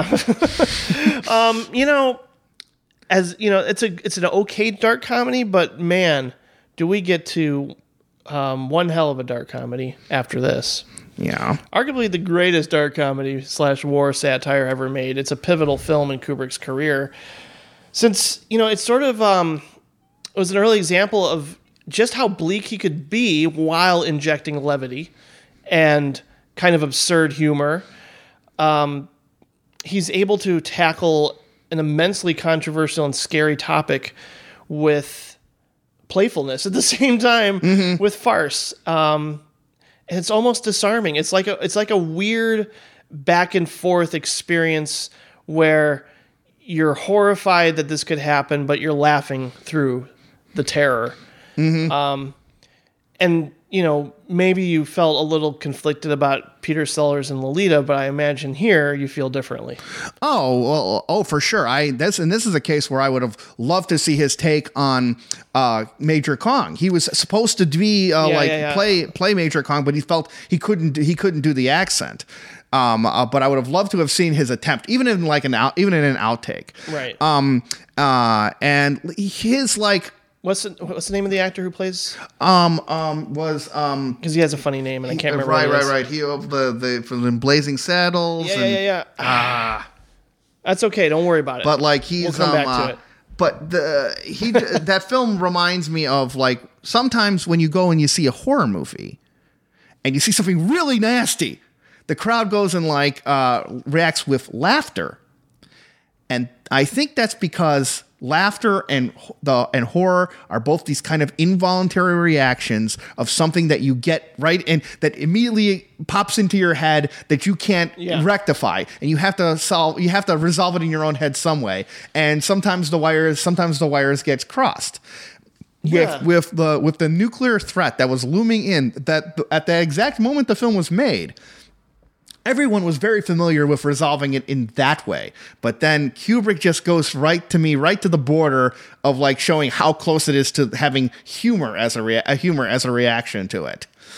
And um and I mean it tapped I mean it and and the best kind of humor to me seems to go and go when you reflect on what why you're laughing. It's because it reflects a, a true a true insight and to which he puts it in he puts out the an insight in a way in exactly the right way that people could appreciate it. The idea that like because we were giving a steady diet of propaganda about how these are all serious people who are seriously considering these threat uh seriously considering these threats. And um uh, and i think in the back of everyone's heads there was a little sense of like no, there's just guys. They're Yeah. They're they have their own like they have their own little uh, flaw, their own flaws, their own quirks, and um uh, and maybe nobody is really minding the store. Yeah, in a way, it's it's funny because I I, I thought of Joe Dante's matinee with like the duck and cover videos, like Right. the, the kids sort of like not knowing how to feel about them. Like part of them wants to laugh at how silly they seem, Mm-hmm. but then they think about it and they go, "Oh shit! What if this really happens? Do we really duck and cover? Is that really going to save us?" Yeah. You know, so like it's interesting that you approach this subject matter with this type of humor and it's so effective on both levels like it's so like i don't necessarily like laugh out loud at every single thing except maybe the phone call with the president you know? Uh-huh. i mean obviously that is like that's almost like woody allen or you know that's like a classic kind of almost like a sketch or something A Bob Newhart special. yeah, yeah, yeah, totally. So I mean, that's that whole sequence is is almost like a laugh riot, and you know, you got lines like "You can't fight in here; it's the war room." You, can't, you, you know, you can't you can't get past like the satire and in how ingenious it is, but it's also the construct in which Kubrick made this, and you know, hmm. having Peter Sellers depict machine men in various aspects, from a weak president to the strange wheel, wheelchair bound doctor who cannot control his arm from you know from the Nazi salute. Mm-hmm. Yeah. you know so i mean it's like it's really and just the different set pieces including like i i had completely forgotten like oh my god there's like kind of an action packed confrontation with sterling hayden's character in this as well that's kind of like jarring yeah. too so you have like you know s- three different you know environments that you have to process that is that and they're all really effective again you know i mean i've used that word a lot but that's just Well, it's well, right. I mean, he's he. It's it's an. Ex- I think um uh Strangelove is a Strangelove is a uh the I- his his mastery is like like kind of coming to like fruition Yeah. in just the kind of like in just a sense of like how he can use the whole frame to go and like hit people on a level that they don't even that they, maybe they're not even realizing it because like, it's working on a subconscious level almost Yes, that's right. yeah. Like like there's a there's a there's a there's a, a sense of there's a sense of of real true there's a sense of truth that just comes from the fact that the war room is in fact not a room at all. It's all black space. Right. And except they're all around in a big circle. Mm-hmm. right? Mm-hmm. And it, and it, it's such an interesting contrast to me with Sterling Hayden's incredibly long table, as befitting uh, so another long concern of his. Yeah. Yeah, and in fact, all the the whole bases, the whole bases has all these really long corridors and hallways to just kind of reflect this kind of labyrinth thinking that's or attempted thinking that's going on over there. Boy, that's so apparent in all of his movies, really. Right. Like labyrinth hallways and long rectangular mm-hmm. monoliths. Mm-hmm. Right, right, and that feel right the feeling of right he, he's able to like draw out he's able to draw out the tension from the kind of from the kind of sense of distance in a in a in with drip by drip by drip not all at once in yeah, a, in but a- I also think like in this too, it's sort of expressing a fear of technology and how it can go to these extremes. You know, as much as like I think he embraces it, it's also like, wait a minute, guys, be aware of all facets here. Be aware of what it can do to us. But at the same time, look how ridiculous war is. Like I like the idea of, you know, laughing at something so horrific. I just like. I mean, some people might find that insensitive too, but it's just. I, I think whenever I hear about certain extremes we've gone to in our nation's history, it's so horrific and so shocking and so horrifying. Part of me wants to just laugh that it ever took place because, like, who, what, how can we get this inhumane? And how can we get to the point where we have no empathy and no compassion? That's that's right. That's right. The laughter is the closest way for realization. Because the because the actual thinking that like that that such a maddening thing happened from people who were really really dedicated to And doing the right thing. and right. The right. The thought that that that this was actually r- people working at their height of rationality and forethought and insight and it got to this point that is literally harder for our heads to to to hold than the idea. No, it's all it's all it's all completely a joke. That's why I think Strangelove hits it so hits it so well, Yeah. and it and it does it. I mean, and that also shows the value of like of like when you have a straight man, a straight man is is essential to a good comedy team. And with with two, with Strangelove, you got a great straight director.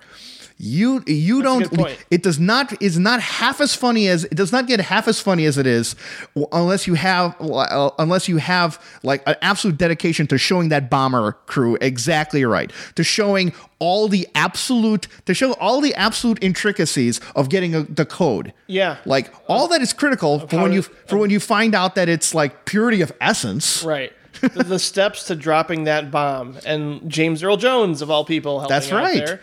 Um, well, it's actually a rainbow coalition. It's- that oh, bomber Oh, man. is all like all different Americas. In fact, in fact, that's one of the great lines that um uh, that uh, the cat that the uh, the pilot says. It's like he says, "Now you guys will all get a bunch of great. Uh, med- I'm sure you'll all get a great bunch of medals here, and you know, and we're doing our mission regardless of your co- race, color, or creed. Yep. You know, it's just like the most like uplifting kind of thing done for the most nefarious of ends. Right. No kidding. I mean, as much as you know, Peter Sellers is great. George C. Scott in this is kind of a marvel in terms of, I, I you know, like he, he obviously he's he's the master of histrionics and getting over the top and crazy and wild, but to see like almost like a really wide-eyed physical, you know, arms flailing kind of performance from him is something I'd never seen before. And what's really funny is reading the fact that these were supposed to be warm up takes, and these are the ones that Kubrick used. Yeah. Which is really funny. Like, he said, okay, for these takes, just act as crazy as you can. You know, this is just a warm up. And George C. Scott was pissed when he saw this final movie. Because, really? like, he, yeah. he did probably more relaxed and, you know, George C. Scott esque kind of takes after the ones that you see in the movie. Um, so Kubrick sort of fucked with George C. Scott.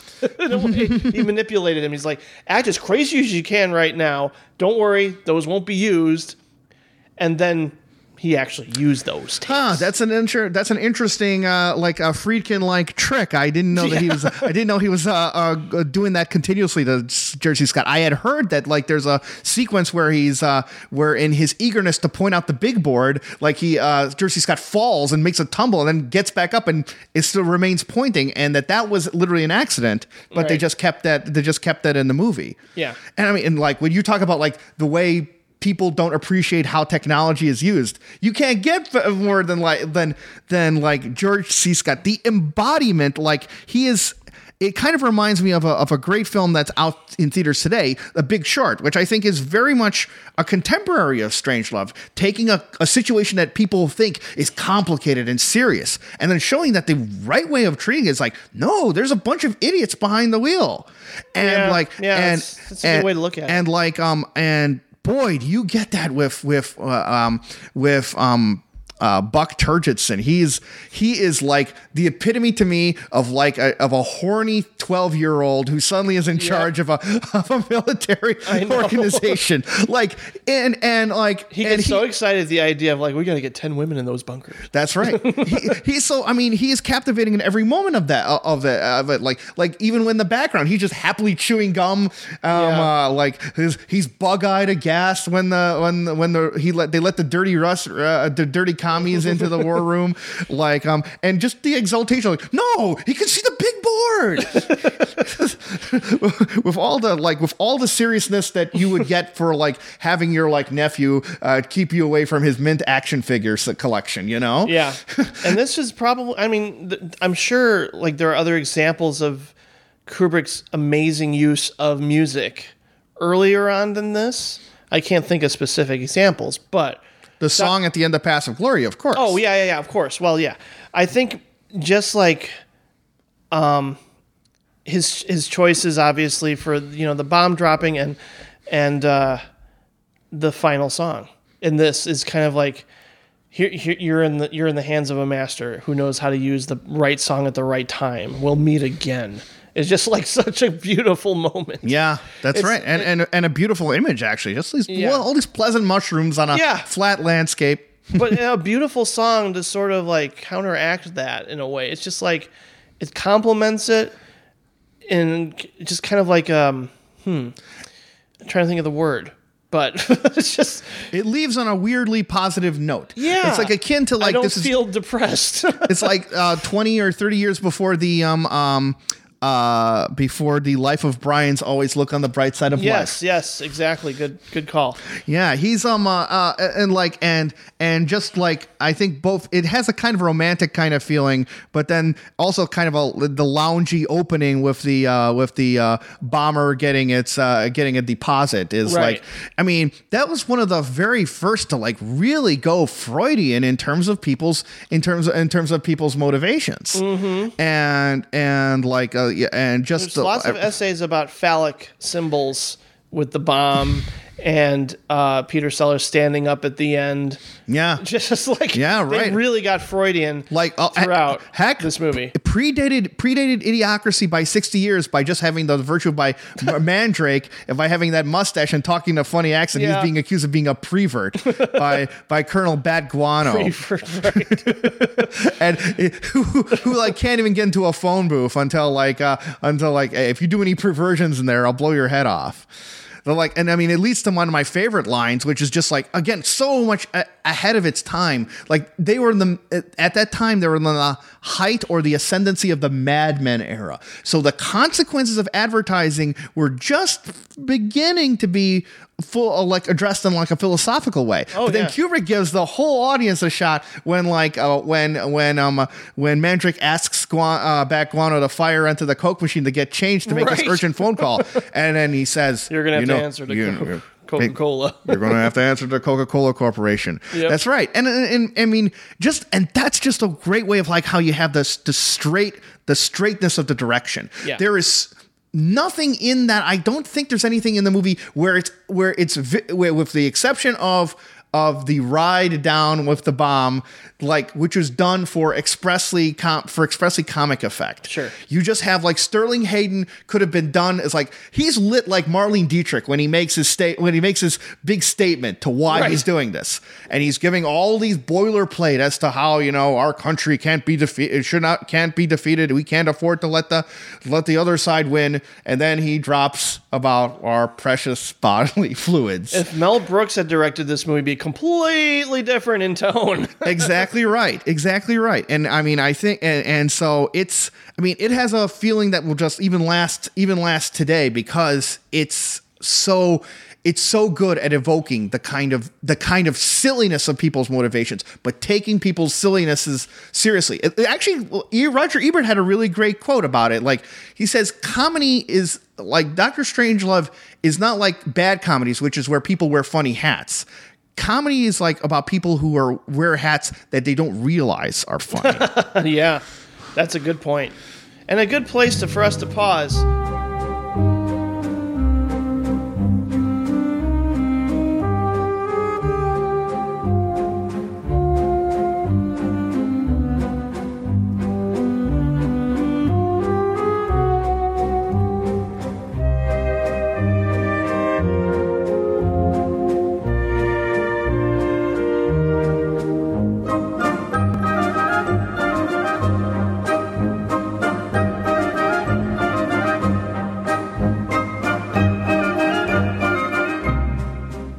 Boy, Al.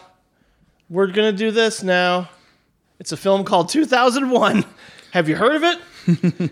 it's quite the odyssey. Right. Yes. Uh, I, I only wish I'd seen the first 2,000 movies so I can get caught up. Yeah, and then nine sequels came out that uh, were buried into obscurity, and then we got 2010. right. Right. Yes. One of those. One of those movies that, like, uh, while I, while it's supposedly pretty good, it clearly was some fanciful creation that never existed because there was never any sequels to 2001 in movie or book form or in any other form. Yeah. well, Kubrick, what have you done here? Well, you said um, it's like I'm talking to him in the afterlife or something. he left the meaning of this film completely up to the viewer, and God bless him for it. Um, I mean, obviously, it's like so easy to just like let's dive into the last act. What the hell does it mean?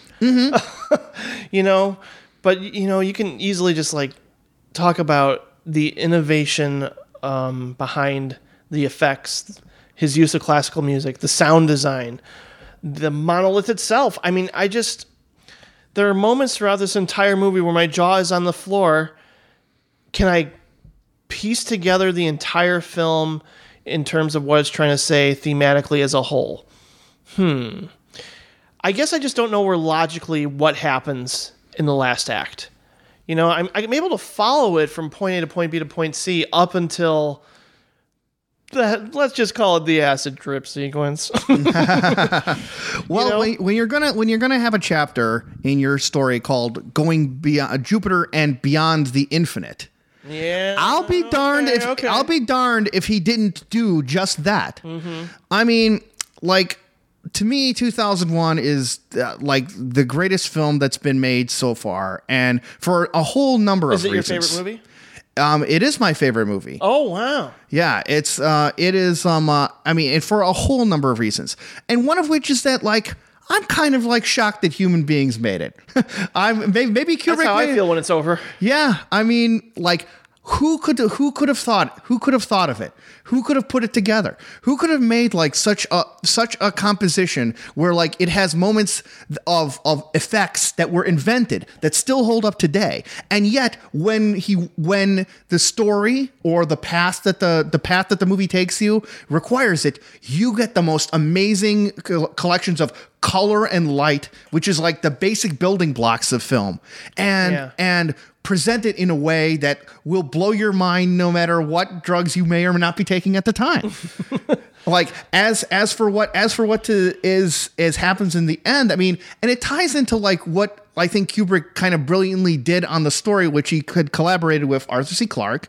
Uh, I have to admit to cheating a little bit because after I had seen that initial reel at the Museum of Science and Industry, I got the book before, and and to the extent that The book make more sense. the book yes the book makes gives you one very logical plausible explanation for all the events that happen in the story Aliens. Um, they are considered to be aliens that's right Okay. and um and according to the book um um it is um when Bowman arrives like after this crazy visual sequence where you don't know how to even fit these these images in your own head. But then he arrives at a what appears to be like a Victorian, a Victorian um, uh, uh, drawing room, and he then sees himself in different uh, as uh, progressively older, and then finally, as he's like apparently nearing his dying moments, he the monolith makes a re- the monolith makes a reappearance.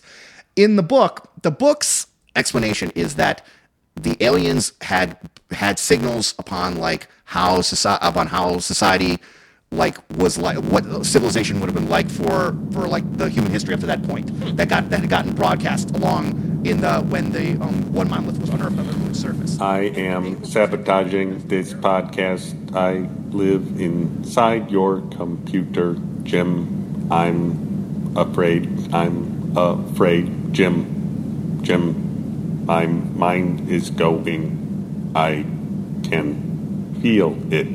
I can feel it my mind is going. There is no question about it. I can feel it. I can feel it. I can feel it. I'm afraid. Jim, stop.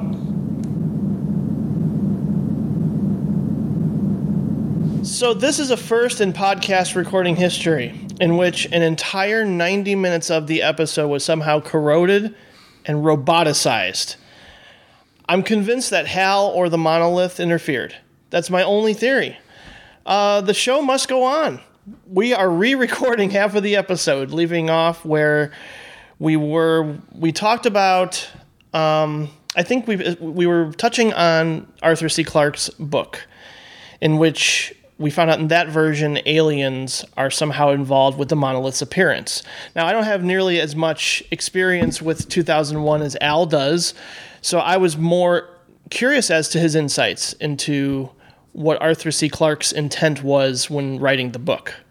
Ah, well, um, well, yes, it's uh, none of these insights are my own. It's like it's, in, uh, but they are all from uh, what Arthur C. Clarke's. Arthur C. Clarke is very, very unlike Kubrick's work. It's a very, very direct, logical, and very um, uh, and uh, very accessible take on the events that happened in 2001. Right. And um, like one or what so some of the ambiguities uh, and uh, and multiple perspectives that you have from the movie.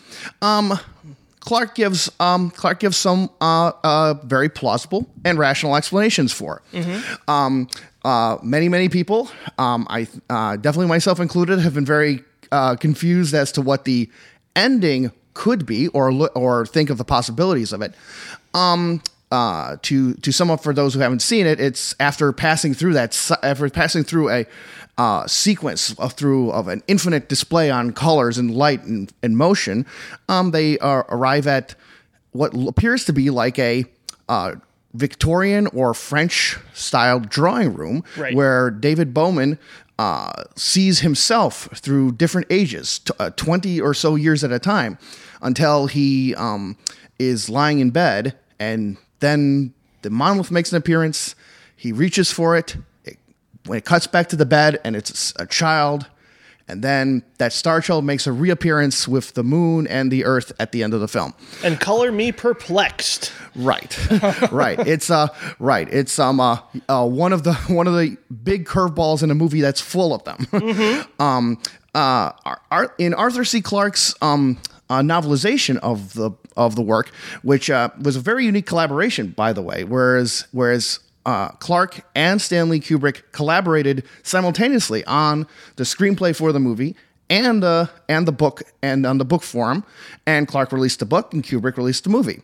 In the book, um, they it's uh, the explanation is that it is a sort of a um, a um, zoo slash observation kind of room for the um, uh, for for Bowman, where the alien forces are observing him, right, giving him what they feel he needs, and watching him through watching him play out his whole existence through it.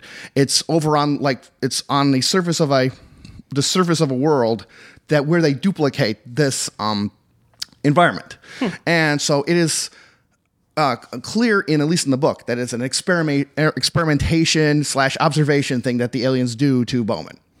You know, it sort of reminds me of what Carl Sagan sort of did with uh, Contact, in that the aliens there sort of tried to recreate a beach environment from from Jodie Foster's past, and had an alien take you know form of her father. I mean, obviously Zemeckis is the sunnier, more um, concise and simple version of what space travel could be like, in which you know it's like it's very surface level. It's very let me explain things to you throughout, as opposed to someone like Kubrick who really wants to keep things uh, puzzling and ambiguous for the viewer to sort of project their own interpretation onto.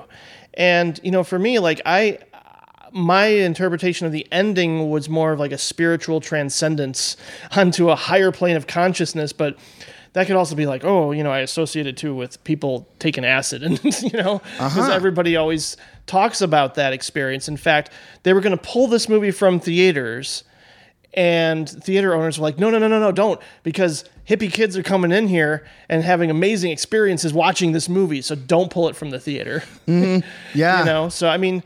It's possible that, yeah, you know, similar to what Jodie Foster goes through, like a, some sort of wormhole or portal, you know he, that's that's what happens to this character in 2001 and then it's like a projected experience maybe from the mind's eye or it could be a literal travel he embarks on courtesy of some aliens but it's just not spelled out to you. Mm-hmm. However and i think we talked about this in the in- first conversation was kubrick's original idea for the monolith in that he was projecting actual images onto the monolith Right. That was one of the first uh, in the, some of the early, earlier drafts of the screenplay for 2001. Right. When the uh, apes first encounter the monolith, um, uh, there were er- uh, there were early plans that um, various images would appear upon the uh, fa- uh, otherwise faceless black surface. Uh, images that would demonstrate uh, tool use and and uh, and how you can use the environment and how to hunt and uh, and uh, and uh, get better get better food and and and different different principles that while still rendered abstractly were still go- were still making apparent that the monolith was teaching or instructing.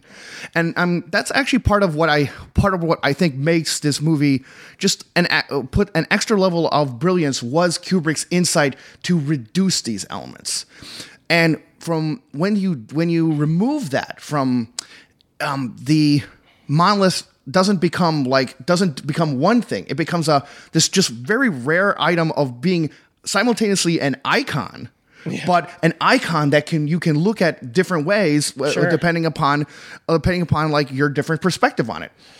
Yeah, I mean, a, a different director, maybe someone like Zemeckis, would have chosen that route to insert actual imagery onto the monolith.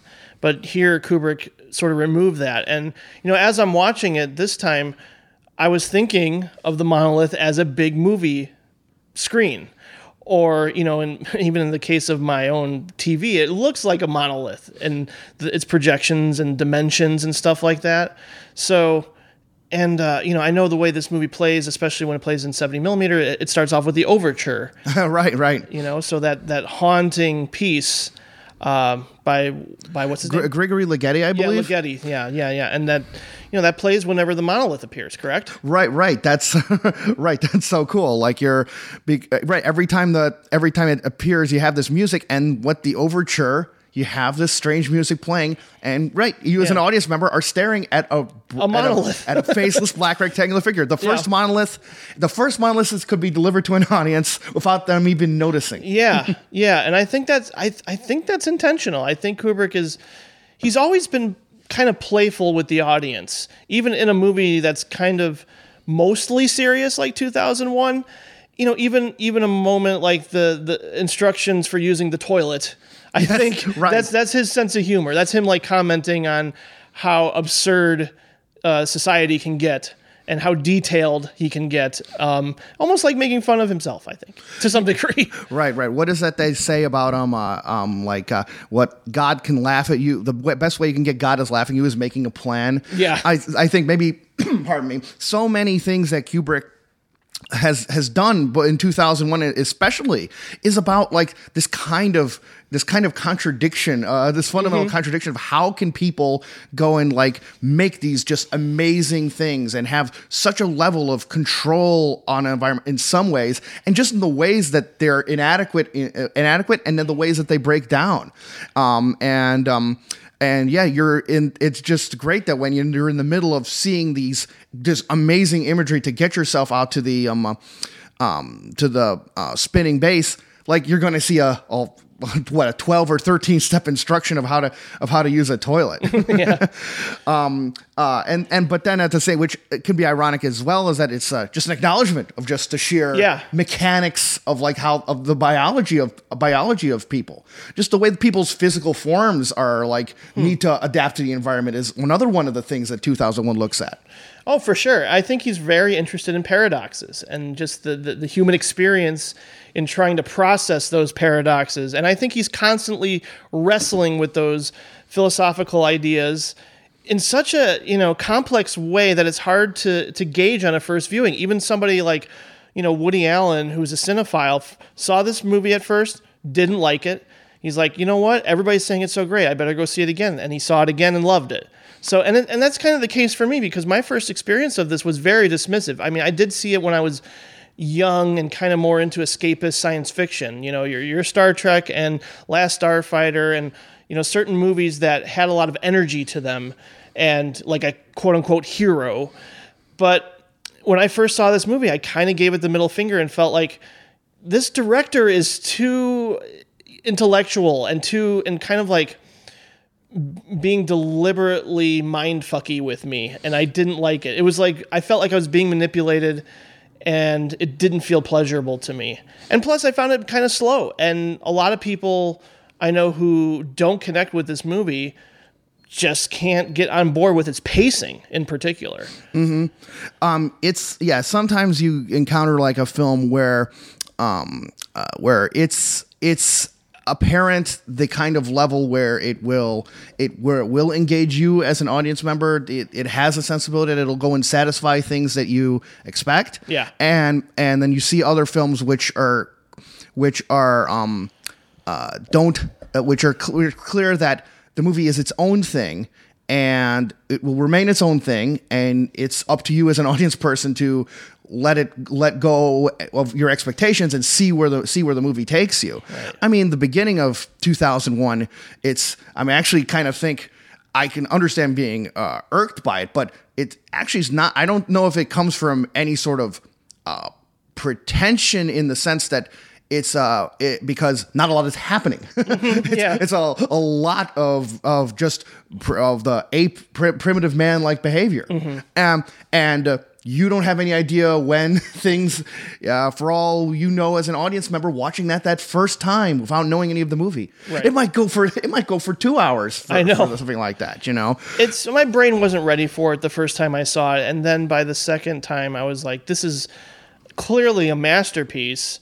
Even if you know, I'm still perplexed by the way it ends, and I find that great. I actually love revisiting this movie, and look forward to dissecting dissecting it at different points in my life because I feel like I'd get a different feeling from it each time. Um, in the same way, like I, I know people were very turned off by you know a, a particular midsection in the Tree of Life by Terrence Malick, where it sort of goes on this detour. Um, where you get to see the cosmos and you get to see dinosaurs interacting with one another. And people found that to be irksome as well, but I, I kind of embraced it almost immediately. Whereas 2001, I was like, what is this more than anything else? It felt like a monolith. It felt like an anomaly at the time, which now I, I openly look forward to. I'd rather have, um, you know, more experiences like watching 2001 than, you know, another, you know, ridiculous subpar horror movie or a dirty grandpa or Right. the million things that get, you know, thrown into the multiplexes now. There should be more challenging um, existential think pieces in a way that you know really make you think about your place in the cosmos, and that's what Kubrick is interested in. Yeah, and um, well, and there's actually um, and you there's great and amazing things that will uh, that I think people will enter, be entertained by and enjoy and Yeah. even find insight with that um uh that uh do, that don't find an audience or don't get a reception because they don't fit a convention that people are uh, people are uh, familiar with, and Right. that's that's a bit of a shame. If there's a if there's a po- I mean if there's a possibility to go and like um,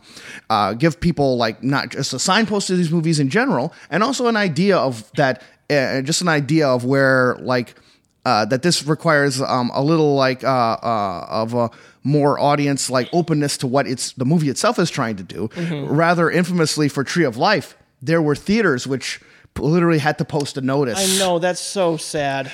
So sad. I mean, I understand why. Yeah, and and yeah, in one in one way you can say it is sad, but on another way you can also say that like it's it helps sometimes to tell people this is not this is not a usual kind a usual kind of movie, and I think like it, it kind of leads to an, a uh, um, kind of a theory that I, I like to have, which is the idea that like every movie is in actuality like two movies. Like there's a movie that you see when you don't know the details about it, like how it ends or what the different plot moments are, and then but, but when you see the movie again and you do know the scope of it, you do know some of the aims that the movie's trying to do you can you get a complete can get a completely different perspective on something like that. So Yeah. many of the first impressions that happened from 2001 are a result of critics who were known to have think of film in terms of like a story uh, films of a storytelling A thing. conventional narrative. Exactly, Yeah. a sense of like what comes next, what is a, is, uh certain methods of establishing what is important Mm-hmm. and what and um and what you can like uh, elide over, right? And um and they didn't know what to to do on that the first time you see it. That's why the second viewing has such a dramatically different effect. And I think that should be the case for a lot of movies. You know, I mean, you walk into certain movies with pre expectations and preconceived notions. And then I think the second viewing, like there's there's probably a lot of examples of this where I'll watch it a second time knowing what I'm in for and I'll have a completely different read and I'll have a completely different emotional response to it. Um, and probably Malick's one of those examples, I would say. Like sometimes, you know, obviously like an early movie like Badlands, it's pretty it's pretty conventional, but at the same time, his later films are shocking in how unconventional they are and how challenging they are. And I think like even his latest film sort of follows in the tradition of Tree of Life and To the Wonder to where it's like I have to prepare myself now. This is not something I want to watch when I'm sleepy and not ready to, you know, turn my brain off. so I, I, but I obviously I, I welcome that experience. Now, um, did you um, actively love 2001 the first time you saw it? Well, when I saw 2001, I ha- I regret to say that I did uh, quote unquote cheat in that like I, I by, because I had read the um Clarke's book first. Okay. After that first, after that initial moment when um, I was at the Museum of Science and Industry and I saw the the uh, Blue Danube section, I was I was enchanted by the film, but I did not get a chance to see the film before the book was available, and and reading that really sparked my interest in it. Then when I find, when I saw the movie, I at least had that as like sort of a guidepost for for what was going on, and then but then you were able to be more aware of all the other things that the other things that are that the film is doing it's really reassuring for when you have the book for example to know that eventually they do get to space and you're not going to be watching two hours of primitive man footage that's that's a big help and it's cool for people Yeah. to know that Yeah, no, it, it sort of gives you the blueprints in advance, and that certainly would be helpful. I didn't know what I was in for. I think because it was in the science fiction section, I just was like, okay, maybe this will be like Life Force. I don't know, you know. Right. I'm expecting constant energy from it. and, and what I what I fell in I when I fell in love with in 2001, but that to from maybe from even love into adoration was the Stargate sequence because it's one thing to practically describe that sequence in a book in a book form, and it's an, it's another to go and see it for the first time. But yet another to know something like that's going to happen and literally Yeah. have the audio visual spectacle that comes before your eyes exceed your whatever your imagination could have thought of. That's a gift. And I think that this is possibly, I mean, I I think there's examples of it in The Killing and Doctor Strangelove and Paths of Glory, but this is probably one of the first times where I can pinpoint specific choices in framing and geometry with Kubrick, where it's like, um, you know, he, he's so precise with where he places the camera and why things are so centered and why a character is centered in the way that he is. It's just, he's so specific and uh, meticulous in that regard.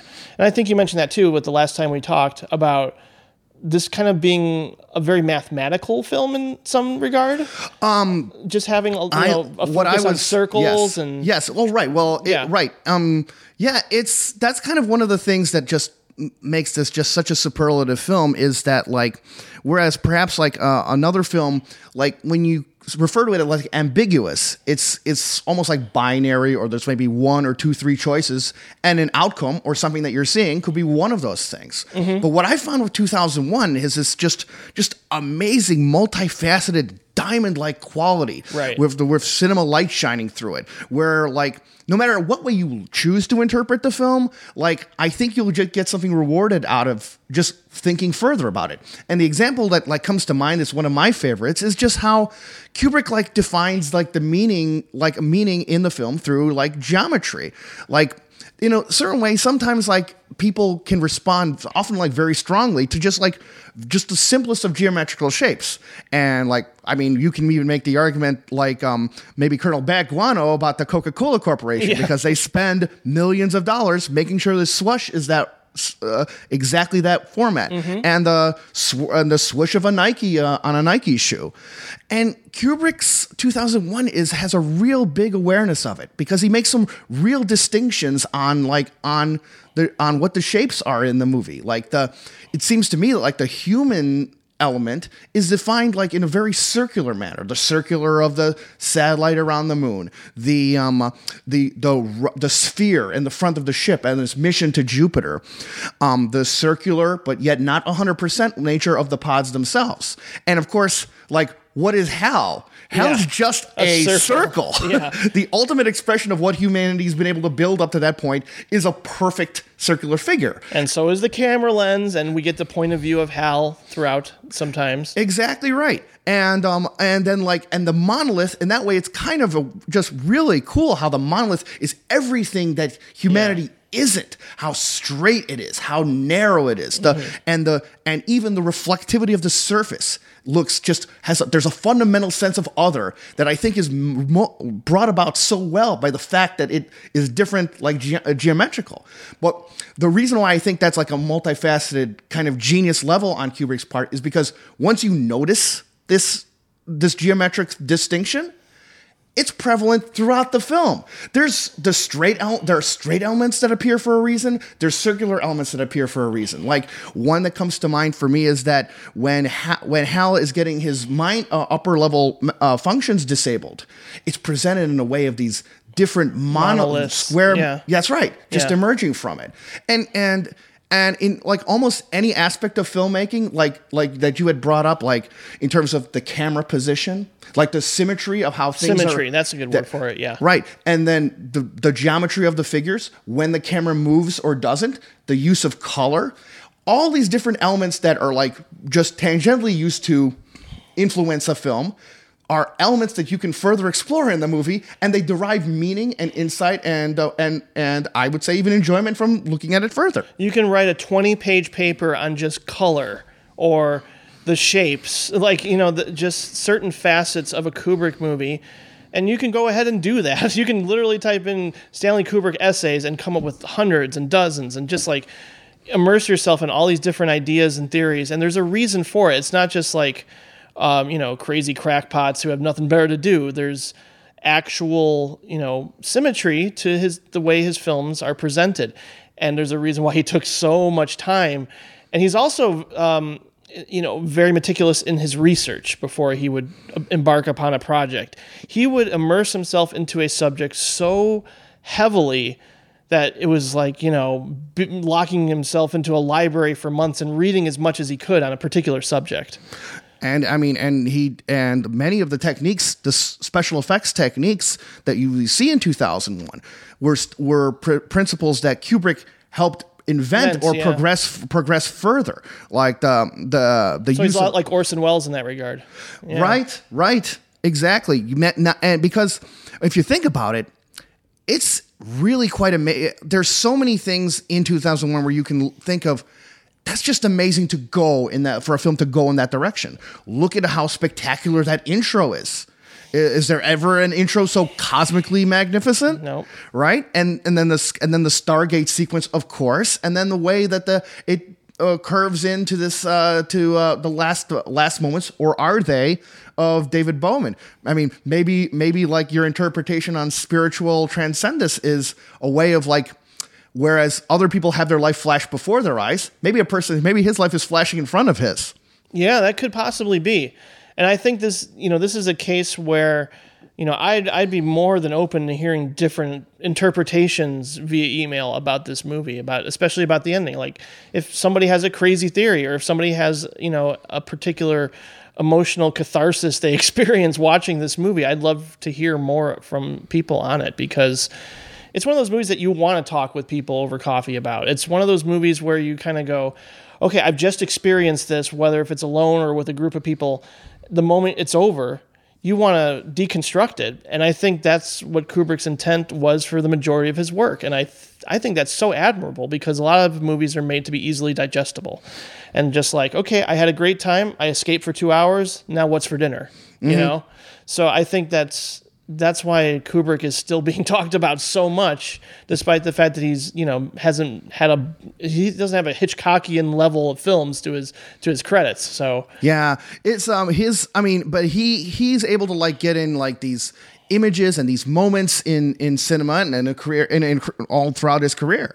But Yeah. it seems like in 2001 he like has a he has a gold mine of such images. Like there's a friend of mine who had a um has a a book, a very specific book whose entirety is still photographs from uh, imagery from 2001 and pretty much every single one of those is uh, um, could be like cut and paste up on a wall with a frame on it, and it'd just be a, a, a fascinating, a fascinating photographic element. So his Sure. his career as a photographer would like uh, could win out in that way. One particular image, for example, in 2001, I find just like particularly potent when like uh, Frank Poole is um has uh, um, been uh, um, had his wire had his air hose cut and he's float and he's floating out and Bowman comes out and rescues him. He gets he gets Poole's body back, but Hal does not respond. And then it's just a sequence of shots from all these different angles, which which by the way also shows how Kubrick's choice of like doing different angles in uh, the middle section is really interesting because he's very it's very rarely level.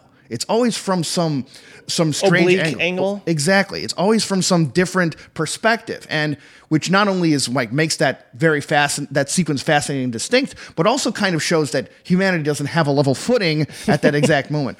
But as it cuts from above or below the uh, a shot of the uh, of the discovery, and then the pod is right in front, and it has in its arms Yeah. Poole's lifeless body.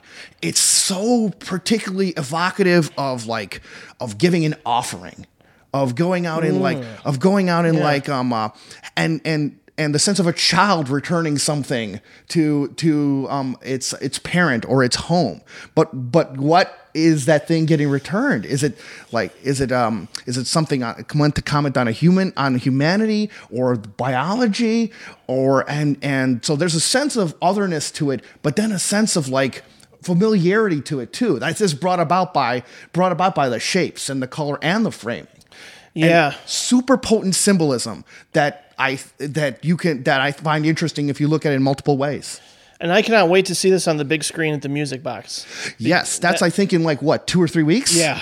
Oh, I mean, because I think again I'll probably walk out of it having uh, you know I'll, I'll be focusing on particular details, especially ones you've brought up that I hadn't thought about, and I think that's what ma- you know what makes a you know a conversation about this movie with different people so so valuable because one person can bring up one specific element that you hadn't thought about, and then the next time you watch it, you'll be focusing on that, and then you know sort of accentuating the um, particular choice that Kubrick made to focus on something like that. And I think that can get out of hand. Obviously, if you watch Room 237, you can see how that can get out of hand.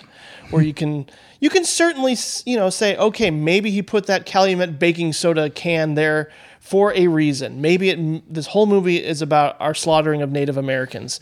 You can certainly have that argument. I would not argue that you're crazy. I wouldn't say like that's that's ridiculous because sometimes people can theorize in interesting ways that maybe you disagree with, but at the same time, they're so strong in their convictions and they come up with good reasons why they believe that.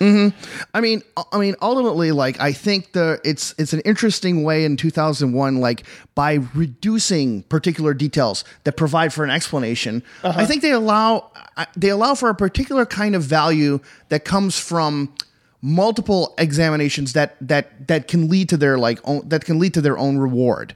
Um, you're it's kind of reminds me on like the much t- controversial ending to um uh, uh, The Sopranos. There are people who are absolutely insistent that um, Tony survives that incident. There's people who are equally insistent that he does not survive. Ah, but I to me I kind of take it that I kind of really like the um, so, uh, the suggestion of the creator who said um, uh, who said maybe the person who got whacked was the audience. And maybe that sense of dislo- and maybe that sense of dislocation is exactly the thing that you is one thing that you should keep in mind that you the fact that you don't know. The awareness of you don't know is a thing itself and should have value for and should have value for its, itself as well. But we're so used as an audience to having closure. right. And that's the same case with movies. We want an explanation. We want to know what to feel the moment we walk out of that theater. And I think Kubrick sort of defies that, which is why he has detractors. And then I can understand those detractors. Like, I wouldn't, if somebody were to walk into this apartment right now and say, you know what, Kubrick is this and blah, blah, blah, I don't like him. And he, you know, I could kind of, uh, you know, sympathize with somebody, even though I completely disagree. Um, Yeah. So, I mean, in, in the case of his next film, did you have anything else you wanted to bring up about 2001? Did I have anything else on uh, 2001? Um, Because I bet we could do a whole two hour podcast, and who knows, we might even do a sequel and touch upon more theories. Well, I would go and I mean, I would go and just say if is there um I would go and ask if like um do you kind of think that like um uh what's your impressions on uh, using Hal and his version of, I mean, his exploration of humanity. Kind of, what what is what does it say that like so many people have called Hal the most human character, the most relatable character, despite the fact he's he's only a lens, a a red and yellow lens. What what is what is what's That's your impressions of what what are your impressions of what Kubrick was trying to say about it? And um, do you think the uh, right entity won to get to the Stargate?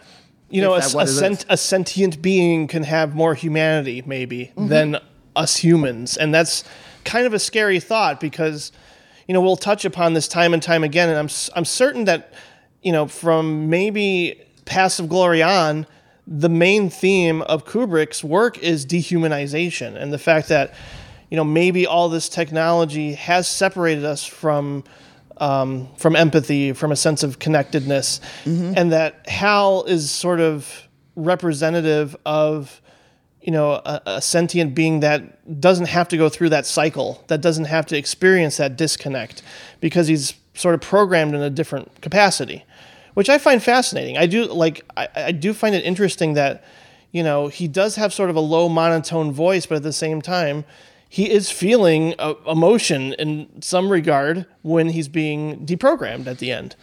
So I mean, it's yeah, it's it's a, another fascinating paradox to consider when you know Hal does display human qualities, and he's fa- he is clearly fascinated by human behavior. You know, we see that early on because like I always I always questioned why the Blue Danube is playing over. You know, when we first see you know, a lot of the characters in in uh, in orbit, um, and we don't get to hear them talking to each other.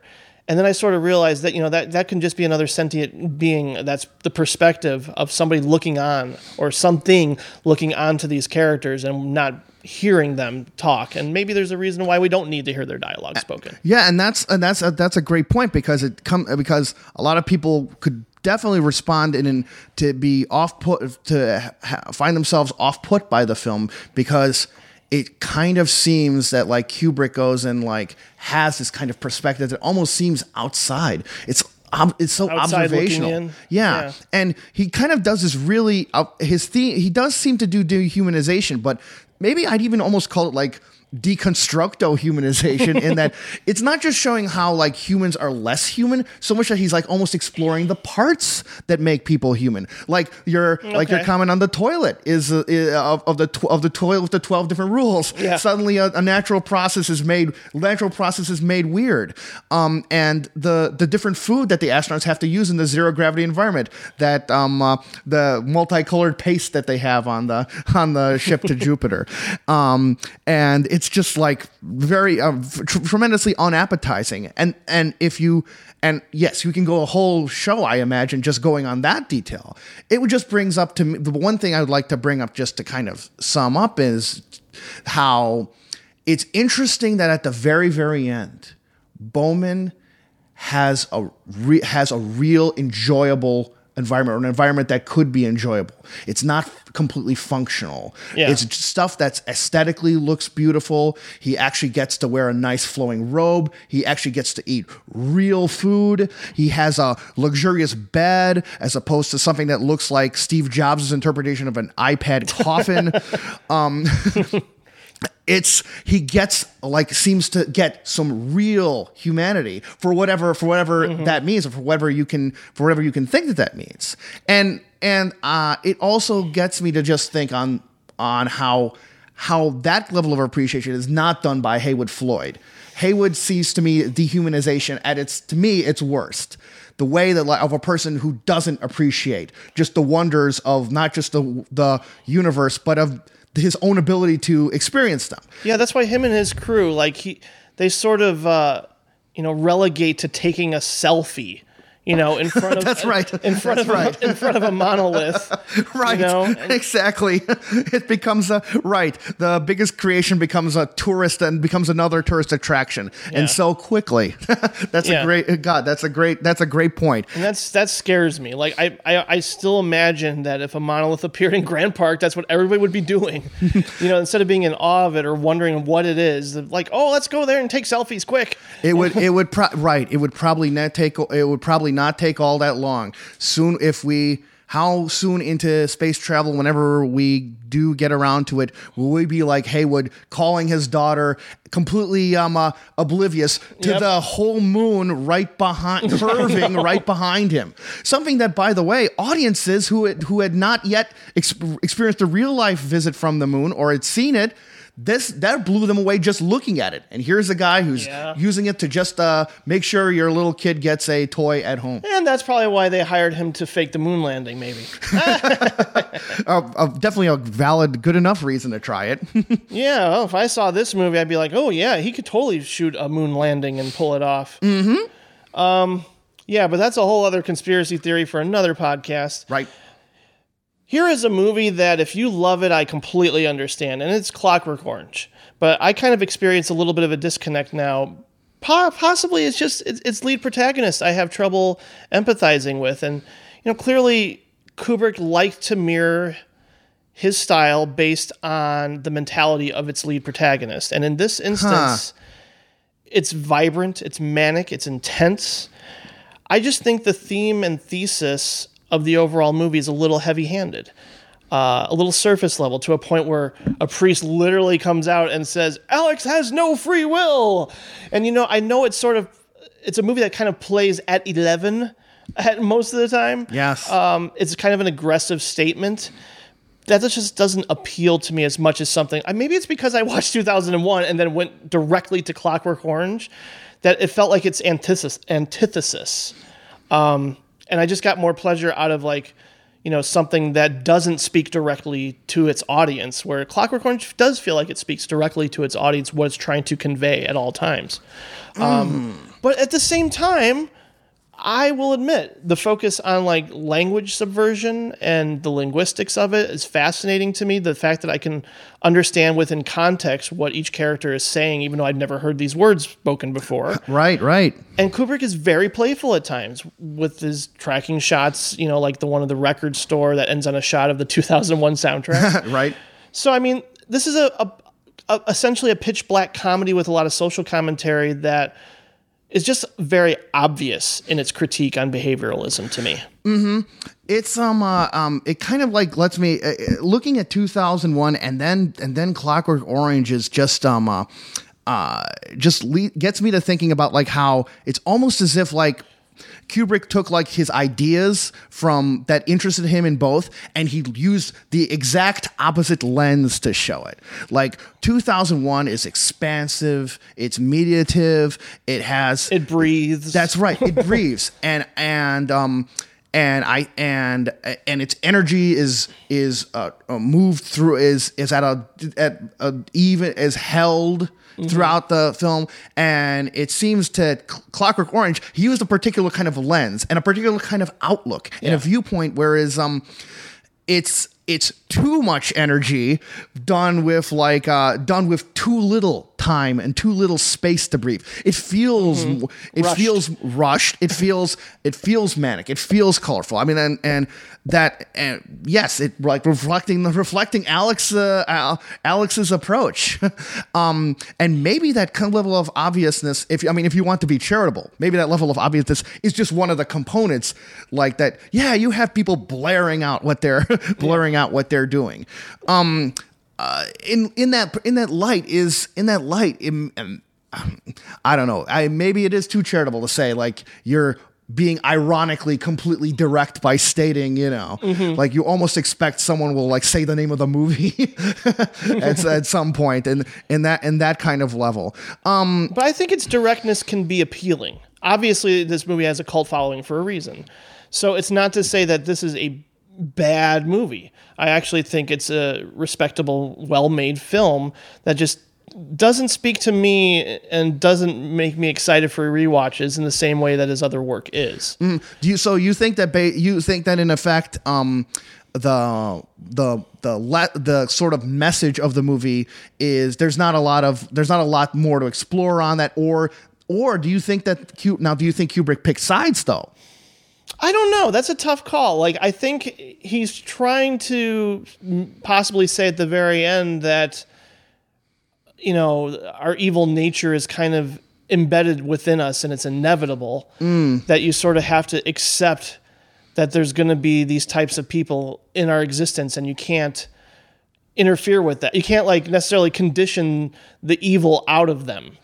Mm-hmm. And, you know, as hard as we try, maybe, as hard as, like, you know, governments try to, or as our, our prison system, our legal system, or number types of systems and institutions try to condition, you know, you can't turn off the, the animal, the animal that exists in in all of us, which mm-hmm. I, I guess I agree with as a theme, but at the same like you know, but at the same time, it just doesn't. I don't know. It just doesn't hit home for me in the way that a lot of his other work does, and you know, but I do like the aesthetics, and I certainly like the choice of wide angle lenses at times. It's, but you know, as I mentioned before we started recording, it's very in your face, yeah and that kind of is more of a turnoff for me personally.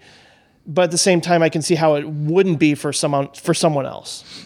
Oh well, I mean, it's uh, it goes in it goes in a way where a lot of uh, uh, other aggressive films can go in, like like the that uh, like the rape sequence, for example, is Yeah, is a so very very dis- is very very disturbing, and the um and the and the Ludovico treatment for it is um uh, uh like just this very peculiar kind of uh, uh kind of horror to it um and it's just a, and it comes and comes across as a film where you think that everything's possible everything's possible but not at all in a in a kind of positive or Yeah. or um uh, or um uh, or even decent way. You think th- uh, you think while watching it, like anything can go horrifically wrong and bad at any moment, and this the shade of like unpleasant unpleasantness uh, can. Uh, uh, could persist. A very, I mean, it's a definitely a very specific, a very specific atmosphere. Well, I mean, one that I'm one where I kind of respond a little better to it is I think it's kind of like a more, I think it's kind of like a more truthful atmosphere in how in your face it is, in how conf- in how confrontational it is, because like just like i mean we, we live in a we live in a time period now where like where we're inundated with uh, information and and details are flying all around us um uh, uh, and and Kubrick, I think, gets a little bit at the um, a little bit at the kind of dis at the kind of um, uh, feeling sense of onrushing, like of onrushing things. Uh, too much, too soon, too fast. Yeah. Um, and and and he gets that, and I think he can get he evokes that feeling so well through how claustrophobic he views things, how how he how he moves things. It kind of reminds me of like how like I think one of the great contrasts in the lens kind of perspective is look at the two sex quote unquote sex scenes Yeah, in there's a there's a stark contrast between the two of them. Right, like the blue in in the the blue Danube uh, sequence where the where the ship is slowly approaching is presented as this glorious, uh, majestic, a majestic waltz uh, between two inanimate objects. But meanwhile, the the sex scene in um, uh, Clockwork Orange is done to the William Tell overture, done at I some things like some 32 times speed, and it takes the and it takes a, a natural act and renders it as this horrible kind of like you are like uh, like a multi-limbed jittery apparition Yeah. on in, in also without feeling. Also, it just Right. I mean, maybe it's the feeling is playful and joyful for him, uh, but we don't get to see that really because of the music. M- The music is muting that. right and it's making and right and it's making right and it's making that strange and strange and weird Mm-hmm. and like our flow of information much much too quick Yeah. No, that makes sense. I can I can I can see that argument. And I I mean like the the wide angle sort of point of view shots and like some of the some of the more dizzying camera work and some of the fight sequences and even when he's, you know, attacking that woman with the with the dildo statue. Yes. Like that whole thing it's just it's it's more jarring to me than pleasurable to watch. Mm-hmm. And obviously I'm very, you know, I I guess I just find like the the the, the contrast with the singing in the rain and and a rape and you know uh, an act of physical violence taking place to again be very heavy-handed in its approach and just like I'm going to choose a song that's very beautiful and distinctive and you know memorable from a very beautiful movie Right. and you know placing a completely subversive context here and make it very dark and you know I think that's that's admirable to some degree, and especially for its time. You know, I mean, clearly, this caused a lot of controversy and might have even been not not released the way it should have been. I think, like censored. um yeah it- i think i believe it was like s- uh, banned in england because Yeah. of uh, because of the rape sequence among um was like one of the chief reasons yeah Right, and the actor that plays um, the husband of the wife, um, especially when Alex. You know, in sign of uh, after being beaten up by his cronies, who are now policemen. I kind of like that. I, I like that touch, especially Yes. in this day and age. I like that touch. yes yes I just his acting in that is just way crazy for me. Like I don't know, it's uh, the, tonally it, he he it's like he's in I don't know, acting like he's in a crazy Mel Brooks comedy all of a sudden or something. Like he's just really over the top and crazy, um, in a way that I just don't find complimentary, I guess, to the rest of the film. Yeah, there's a kind of level. There's a kind of level in I found in in Clockwork Orange that is a little not apparent in like even in earlier Kubrick films. Like um, earlier films like had people who were had people who were acting uh, crazy, but with a possible exception of um, Doctor Strangelove in Doctor Strangelove, for the most part, their craziness is like is is relatable or understandable on a kind of a human concept. Yeah. yeah, and and right and right and the beaten and the beaten husband in the, the beaten husband in a wheelchair. There's a level of what the hell that you have as that, that I definitely have as well as an uh, watching the film and just just okay what why present him as acting. Enjoying your food, like he's just really playing it at eleven. Yes, the yes. whole time. Right, right. That is a right. That's that's a right. That's a case of going way so over the top, where like you just you get a you get a a non rewarding level of ambiguity as it's what could that possibly mean Yeah. for that kind of to be for someone to behave in that eh, to behave in that way, and I feel that with some of the other characters like the like the counselor that like the and how the very plummy way he goes and deals with Alec, how Yeah, he has sure. his suffocating like su- syrupy uh, delivery um and and and so yeah so yeah that's something where i find where i find a little um uh caught off balance myself i mean in in my would be de- my would be defense upon it is i kind of think it is it is the film is almost attempting to be a kind of a fable because like it seems to me that like the film's kind of divided in divided in half and Mm-hmm. you get like and you get like a case where like the first part is about Alex and you're looking at things from Alex's perspective, the things that ha- the things that he's doing, you have to feel like this visceral first thi- uh, first level involvement in. Know, we the first thing we see is his eye level.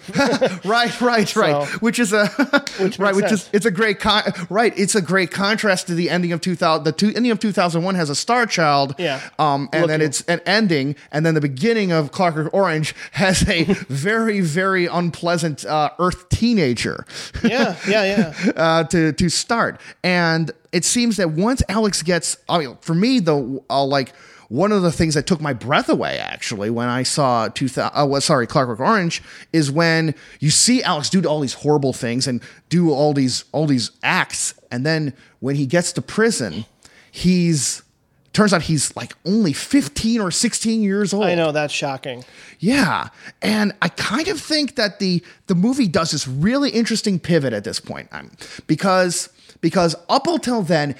Things were presented in a garish kind of in a garish kind of manner. Like heck, even when he's racing with his droogs, like the rear projection is done at such a obviously fake level Right. that It's almost like a cartoon. right, right, and like that that that it's not right that that maybe even like you're meant to like you're meant to keep a distance or at very least not treat it as like a a real real on a realistic level. Something in your own head is saying, okay, this is this is just Something's a, off. a deranged. This is just a deranged kind of story, but maybe it's kind of like. Uh, the reason I think maybe it might be a deranged bedtime story is that at the halfway point, when Alex says he's like uh, 15, I think the perspective subtly changes, at least for the jail prison sequence, because that's shown realistically. Their Yeah. like the Yeah, their yeah. prison activities are shown like there. It's given a level of verisimilitude, which I think might work in a similar way to how the the bomber in uh, Doctor Strangelove gives a grounding. Mm-hmm. it's a but. Unlike in Strangelove, that grounding was not there before. I don't think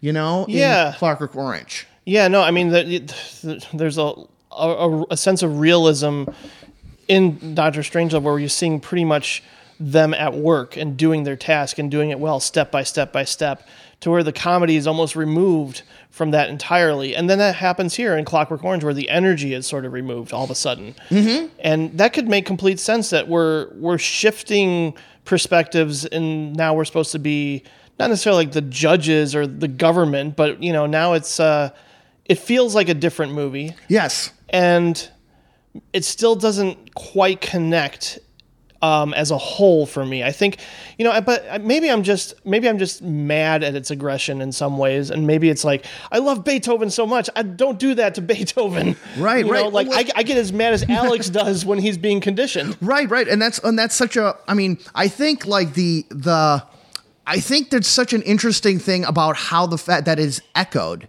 that because right because like when Mm-hmm. he's when Alex is doing singing the rain as he commences on the on on the rape sequence. I mean, the right that comes across. I mean, uh, to, to you uh, as as that is a it's a off-putting it's an off-putting obvious facile thing Yeah. but to get but when it's interesting to me that like the same kind of thing happens with uh, with Ludwig van during that during that treatment Right. and while while like the idea that like you know the control the while the idea of the control is um why the idea of the control is is a maybe a simple message the fact that like that both in both Alex's case personally and the society's case generally there's an acknowledgement of the of of the value of an artistic piece held by a really horrible individual and then Yeah. so when he's com- when he's complaining for this guy who's done all these horrible things, and you certainly do not have reason to sympathize with him, but his plea to not have this piece corrupted by being part of is is something that I I actually do manage to feel. I do manage to feel for him in that moment. Yeah, and that's that's I do too. I know I definitely do feel empathy for the idea of somebody if somebody were to take music that I love and turn it against me and suddenly I have, you know, like a Pavlovian response to it and just completely like I can't take it. It'll give me headaches, or you know, it, it's it's painful to listen to. That would obviously destroy me. I mm-hmm. mean, I might even be suicidal too. Yeah. But you know, then we sort of come to the end where you know we we pretty much have. Uh, a futuristic version of the the Rorschach test, and you know, it, again, it's it's a little obvious, and but we also get to it, it's a way f- to communicate to the audience um, his transformation, his his change has taken place, and he's sort of reverted back to his old self. But at the same time, he sort of made a compromise with the institutions that sort of made him the way he is. So it's kind of an, I mean, it's an interesting statement. It's a, it's kind of an odd note to end on, Yes. where you're not 100 percent sure how to feel in the mm-hmm. end, mm-hmm. which I don't mind. I just kind of like, I guess I kind of wish I felt a lot more. I don't know what's the word, but something just something feels off. But at the same time, I, I still commend the movie for for being subversive and being mm-hmm. Challenging and aggressive, even if I just don't connect with it. I mean, I mean, ultimately, like you're in the in the ending. I mean, you're. Do you feel end up feeling like like um that it's just a a kind of sour message on humanity delivered in a in a stri- in a in an obvious manner, or did you think it was like that that Kubrick himself was giving multiple kind of ways to to look at that image? You know, I think it's it's it's a it's a little bit of a sour message, but mm-hmm. you know, I I understand why that message would exist because it happens. It's like you turn on the news and you see acts of violence committed left and right. And my initial response every time I turn on the news is like, how can we get that inhumane towards one another? How can we enact Yeah. that level of violence on another person? Mm-hmm. And so it makes sense that because I think the book ends very differently. I think that's kind of what a lot of people have um, not necessarily critiqued, but have commented on the differences between the way this movie ends and the way the book ends. The way the book ends, I think he does sort of live a normal life, quote unquote, with a husband, with a wife and kids, and, and living in a sunny suburban home and stuff. But this movie sort of chooses to say, well, violence, uh, violent behavior, and evil exists, and that's part of what makes us human. Our animal instincts are always going to be there. Our aggression is always going to be there. We sort of have the choice, hopefully, to externalize our rage. And whether, I mean, I guess it's sort of up to the viewer whether Alex winds up becoming a hardened criminal throughout the rest of his life. And I think that's possible. I think he, Kubrick sort of leaves that door open. Um, yeah, he. I mean, I found the. I mean, I find the ending just like, just kind of like tremendously cynical. Um, Sure. Uh, and and the like the way in if you look at it in comparison to the ending sequence of 2001 like they both feature a person who's like prone on a bed uh, reaching out towards like an authority figure. Whereas but whereas but whereas whereas one with bowman's like his motives are are unknown or there's multiple possibilities for me, I was I, one of the things I found most negative about it is just the the smug way that when Alex gets that food hand given, ha- delivered by hand, The way he opens his mouth. yes, the way he's just yep, absolutely, just making an offering like he's just a baby, like just he's the baby bird for it. Yeah. I mean, the implication that I the implication that I get out of it is at that moment is that like uh is that yeah, he'll be a I mean, he won't be a criminal, but he won't be a good person either because he's simply a person who takes his bad behavior and now is acclimated to the system that has its own motives to go and uh, uh, reward those particular bad behavior in certain ways. So he's like, Yeah. yeah, he's learned to stop uh, stop raging, uh, stop raging against the machine and and uh, join in. Yeah, it's like the ending of Fargo season two ends with like somebody who was essentially, you know, a criminal mob boss winds up joining corporate America, you know, and that's uh-huh. that seems to like on one hand that's that's again sort of obvious in mm-hmm. in its commentary, Yeah. but it makes sense. A lot of criminals rise the corporate ladder, and you know guys like uh, Jordan Belfort and Wal- Wolf at Wall Street, Wolf of Wall Street exist. Yeah. So it, it makes sense that like maybe there's a maybe there is a middle ground with Alex. Maybe you're right. Maybe he's like not going to become, you know, a hardened criminal and commit murderous acts left and right once he gets out.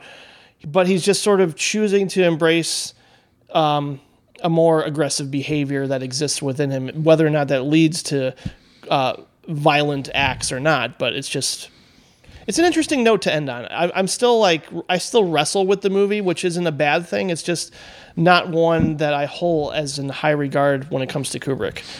But I also respect it too. Yeah, I mean, I and I think I think a lot of it. If it was just if it was just that first half, it was just about Alex's. If it was just Alex being um, uh, uh, Alex being being uh, unfettered, I think it would have been a much more diminished work for it, and um, it would have. And the if the portrayal of society had been just as zany as Alex's portrayal of and the portrayal of say the cat la- uh, the cat lady, then then I think it, it wouldn't have resonated uh, as much, at least for me but by virtue of the pivot and the kind of per, uh, the kind of per step back that Kubrick seems to do on while during the sequences in prison, I think there is some uh, extra, some more value that you can be that can be picked up from the um, the the, the change in perspective, the look at the look at. I would these get behind that way more if the, the the actor that plays the husband wasn't such a caricature when Yes. Alex returns. Yeah, that's yeah. probably like the only like that's the only strike against the second half where it seems to change perspectives and tone. Where suddenly it's like, oh, yeah, he is kind of acting like a crazy cat man to yeah, some degree. Yeah, that, that yeah that yeah that's right. I mean, the only framework where he the only framework where it works for me, and I'm I'm with you. I he's I'm with you. He um he looks uh, honestly he looks um. I mean, maybe if the point was made that he was crazier, that he's more deranged in a clinical sense than Alex is. Yeah, yeah. He uh, Kubrick hit that hammer considerably too hard for me. I think the one framework that could work is that it has a it does have this fabulistic quality because the other thing that I don't care for it as much is that does he have to meet every single person on his way up as he does Yeah, yeah. as he does on the way down like I having the Drew having his fellow droogs be policeman very nice touch Mm-hmm. having as a family and he has a substitute brother so great uh, gr- uh, uh, great uh, that's that's a great touch as well But he meets the derelict again at the from the and very then beginning. the derelicts buddies get to beat him up. Yeah. Okay, that's um, uh, that's that's very oh, that's taking the story and that element to a Mother Goose level, and ultimately, I don't.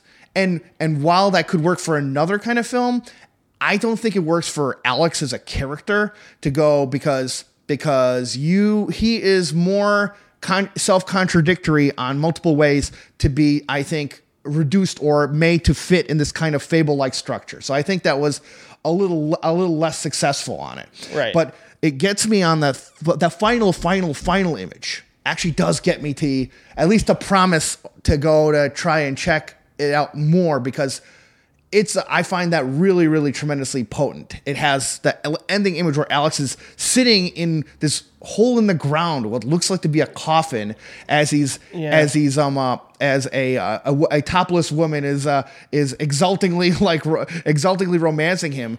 But then a crowd of people on the side are cheering on, you know. Almost thinks of how Freddie Quell's resolution is at the end of The Master. a little Oh, that's bit. good. Yeah. A little yeah. bit. little bit. Right, right. Is right. Like it, they both explore the idea: is he cured all right? Yeah, Is yeah. he have? Does he have a? Does he? Does he have this system that? Does he have this system that works for him? And what does it mean that the? And what does it mean to have the um, uh, society appearing to go and approve this particular uh, version of the person? Yeah, yeah, yeah.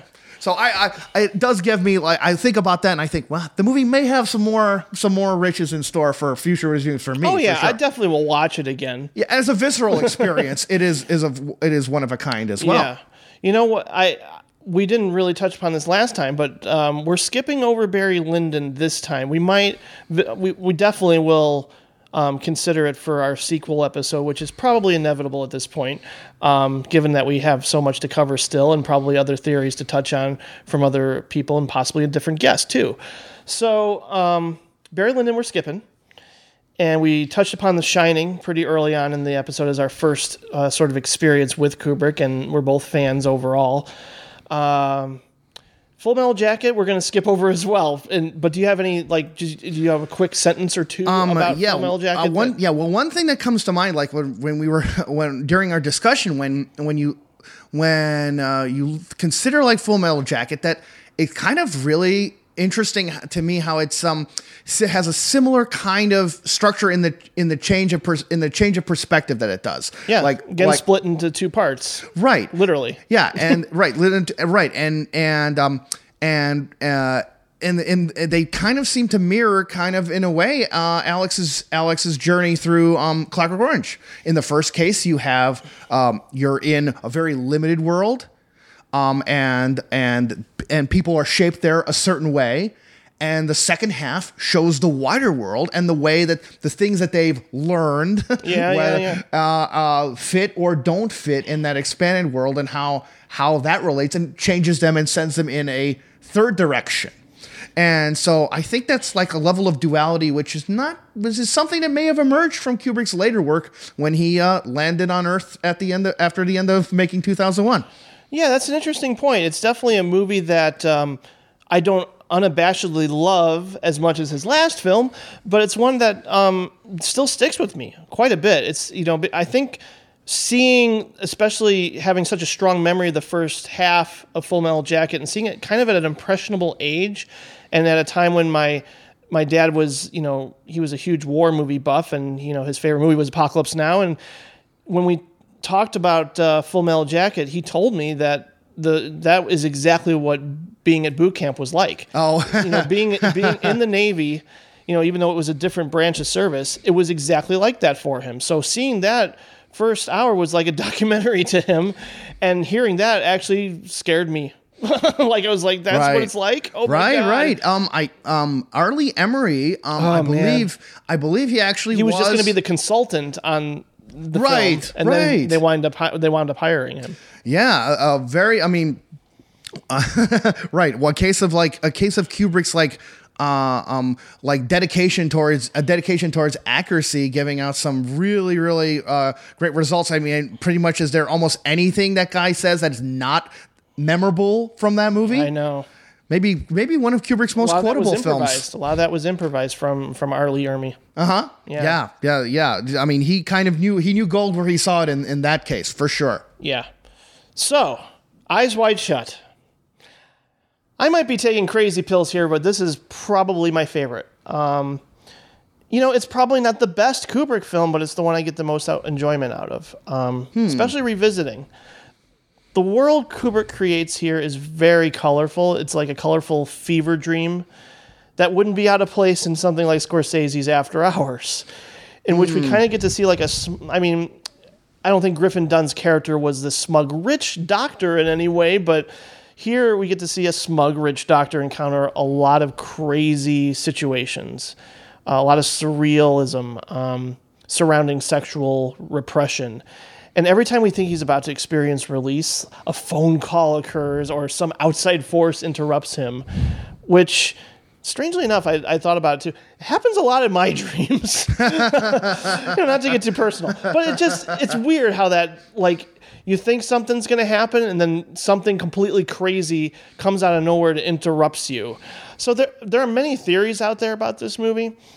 Um, and a lot seem to revolve around the possibility that what Tom Cruise experiences could all take place in his subconscious, which you know makes sense, but I don't see any evidence within the film to support that because we don't actually see Tom Cruise go to sleep after his argument. Oh, his right, wife right. Yes. you know because the idea is like pretty much everything from you know uh, when the woman who just lost her um, her father tries to seduce Tom Cruise everything from that point on is is a dream.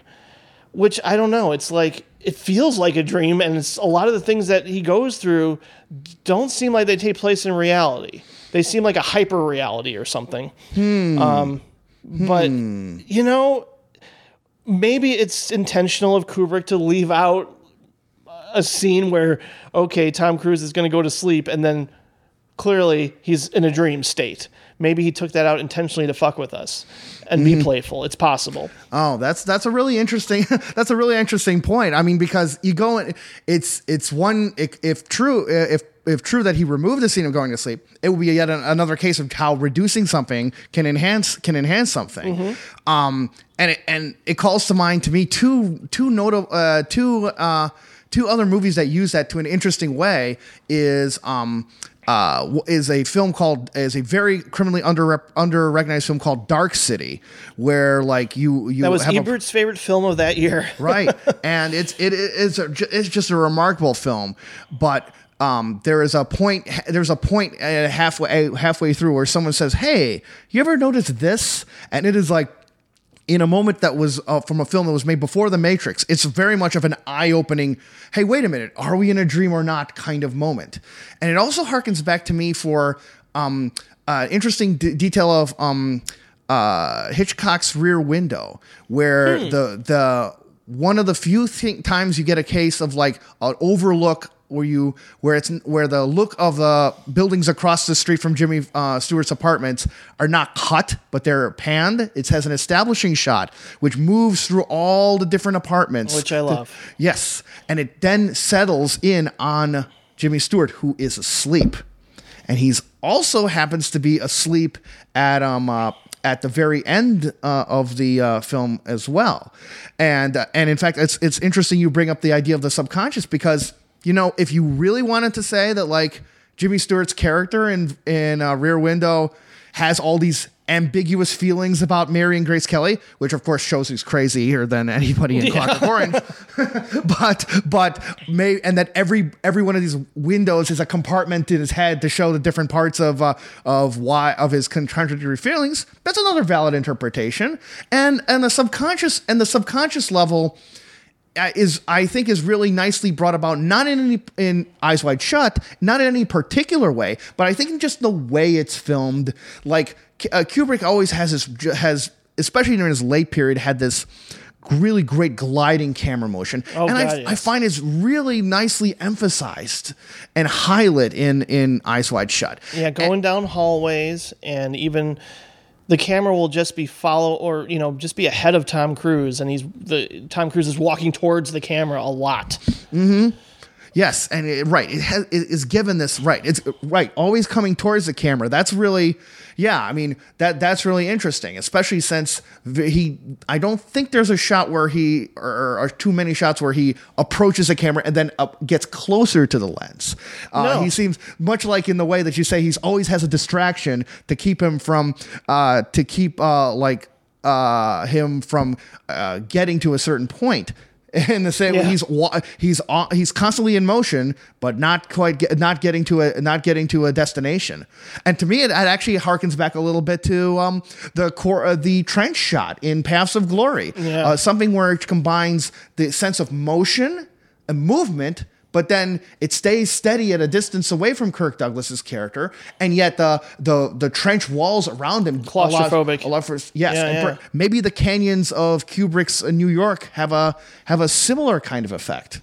Yeah, it feels it feels like a whole other world even though it's grounded and you know you got Christmas of all things to sort of serve as the backdrop which you know adds to the color to the color scheme the the, the blue hues are very very uh, accentuated throughout.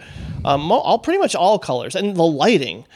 Have you seen many bedrooms like the one that they're in that lit? Like are all the bulbs they have like high wattage or something? But i mean you know one could argue like that's the way uh, you have to light the scene to but it just makes everything um i don't know more surreal in that regard. It's I, I think that that I think that quality of it actually extends to the to the film the actual quality of almost like the film element itself. Like for for a film made at this late it's so it has such a grain texture to it. Like it Yeah. like like there seems to be like like like almost like a shimmer that comes across from like the entire surface of of the um of the film. And it's and and the way it's lit with this like very it's like the, with these soft yet ever prevalent like hues to it give the, give this sort of give this sort of sense of this great sense of otherworldliness that makes you think it's a dream or a sub- that can get you to feel like it's a, a dream or a subconscious um, level uh, that in a way that like um uh, in the way that a few other a few other movies could and is definitely even if everything hap everything actually happens but but then like right i think part of the movie's subject which is really interesting is that what do, what does happen? You know, what is like the? Tr- I mean, what is the truthfulness of of of of like both like um both like the actions and the feelings of the characters in it. Yeah. Fantasy versus reality, action towards, you know, just feeling some, feeling desire. Right. And, you know, the, another argument for it being a dream is the fact that he does take uh, a cab for the um, costume shop. Mm-hmm. And it's right across the street from the uh, the bar he just came from Uh-huh. which is something Right. like a couple of uh, play, a couple of people have brought up, which is really an odd choice. Like, why would he just take a cab to cross the street? you know, and Kubrick being as meticulous as he is, and you know his sense of loc. I mean, people sort of harp on a lot of the lo- locales in The Shining to where they actually outlined a map in Room Two Thirty Seven, which is crazy. Right. Um, but you know, throughout this entire movie, you have interactions like you know the one at the costume shop, the one with Alan Cumming, which I adore. Um, Oh yeah, you know and i think to me it's it's ultimately less about a cult like illuminati having orgies like that whole sequence is disturbing and strange and you know it, it sort of takes the eroticism out of sex it takes the sexy Yeah. out of sex and again dehumanizes sex to where it's all anonymous and full of just thrusting without moans and you know like the things you're used to when you experience a sex scene is taken out in this play and there's some crazy weird choices of music both with the monk chants Yeah. and the piano score, which my parents absolutely loathe. I'll never forget when they came back from this movie in the theater and they're like, the piano score was the worst thing we ever heard. um, so, you, you know, like there's just, I think that's Right. the weirdness of this movie keeps bringing me back to it, I think. like it's um it like the, your comment on the score is real i mean i find just uh, really interesting especially as it compares to like how you're describe how you're you know you bring up how like tom cruise is constantly frustrated Yeah. um uh, and it kind of like reminds me of this um uh, like this short story um by um uh, Kurt Vonnegut called Har- Harrison Bergeron. Like um a- and it's because the basic premise of the story is that in this future society everybody is equal. And the way you make people equal, it turns out in this world, is to limit them. So people who can uh, gracefully dance have weights attached to their legs. uh, uh, people, uh, people who are very people who are very strong have to like have to like get this medicine that weaken them. And if people are um, uh, thinking faster than others. Uh, they are they have a helmet which periodically puts out a large, loud ringing noise at random intervals. so Whoa. so the main character the main character is trying to think through his situation, but getting continually hamstrung through loud ringing. And in in, in this way, I guess kind of you can almost think the tone the that that weird atonal uh score those that those those i- those piano ding, points ding, ding, ding, ding. it is it is as disharmonious as the as the three chords from 2001 feel natural and correct Yeah. and uh and but they i think they also have like kind of a purpose in that it's showing this is the world where tom cruise uh, where cruise's character is uh is totally frustrated but now how much is he i mean how much frustration i mean where's this frustration like you know coming from it kind of leads me on the idea on the end scene what do you think on the end scene that nicole kidman says those things to him in at a store on christmas shopping for their with the daughter walking around. Right, That's the yes. thing that I'm still like. I focused on that more this time, whereas I'm always, you know, in the past focused on their interaction and their dialogue. This time, I actually thought maybe as I'm getting older, I don't know why, um, where I'm becoming more of a protective figure, but like I just thought you're letting you're talking for like I don't know f- five to ten minutes here, and you're letting your daughter just wander around aimlessly without checking in or even just glancing over. You guys are making eye contact the whole time, and sort of having epiphanies together about you know, whether we fantasize about these things or whether they're dreams or what if they really happen, at least we shared these adventures together. And um, my first initial thought was like, Nicole Kidman did not go on any adventure. It was Tom Cruise who went on this crazy adventure. Hmm. You know, so I mean, how did she? Did they have a shared experience of some kind, a shared dream, or is she just sort of relaying, um, you know, back to her fantasy with the naval officer and what he experienced? Um, but it's it's just it is a little bizarre to end on that note to have her outright say we just need to fuck and that's it. Um, you know it's it, i think it's just a simple commentary on you know the fact that some marriages lose intimacy. They put it on the back burner and that manifests itself in very ugly ways to where you have all this desire repressed and look at how it can you know manifest itself whether if it's in your sleep while you're dreaming or through jealousy. And when you're relaying a, fantasy that you once had or maybe you know you're out on the town and you you see somebody that you wish you could have but you can't because you're married so out you, you, you externalize these frustrations. So they sort of come to terms like maybe if we just fuck more we'll feel closer you know? And i know that's sort of simplistic and pro- that's probably not the answer to maintaining a successful marriage but it's part of it Now, I mean, did what do you? I mean, did you? I mean, do you think that it, that that's like that that at least as far as the movie's concerned, that kind of does see, feel like an answer, or that the characters are diluted in one in in any way? Like, I kind of think that in for those characters at those points. I think that is a, an- I think that is an answer for for me. I don't think Kubrick's being sarcastic or ironic in that, for, but for, that's my impression.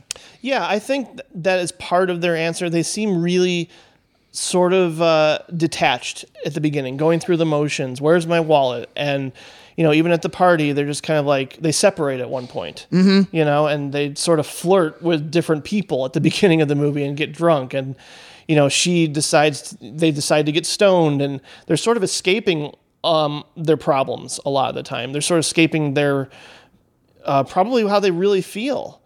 But maybe at the end, if they just reconnect in some physical, primal way, they'll get back to how they once felt. Possibly, possibly. There's no way to know, but it's you know it's, Yeah. it's it's more again. I like the fact that this is the final note Stanley Kubrick ends on, the F word Yeah. it's it's kind of uh it's funny and you know at the same time I, I just think it's it's fitting Yeah, yeah. I mean, yes, it's um uh, right. The the fact that it that's going to be the last word on the movie, and that that that Nicole Kidman dressed up in a uh, dressed up in a in a lovely outfit at the a store for children, surrounded is- by teddy bears surrounded by surrounded by teddy bears. That's like, I mean, it's a real. I mean, I think I feel the same way in that like, eh, but what makes it what makes it but it makes it weird because every if you look at that's a case where that's the right word to say if you or you can see why it's the right word to say but everything else in the context is saying no don't say that word there Yeah, yeah, I know. so i mean so your think- daughter's walking around quiet Right. What on? be Yeah, right yeah. and- behind you Yes. And so, I mean, and so, I mean, that's a really, I mean, I think that's, I find that really cool. I find it, it and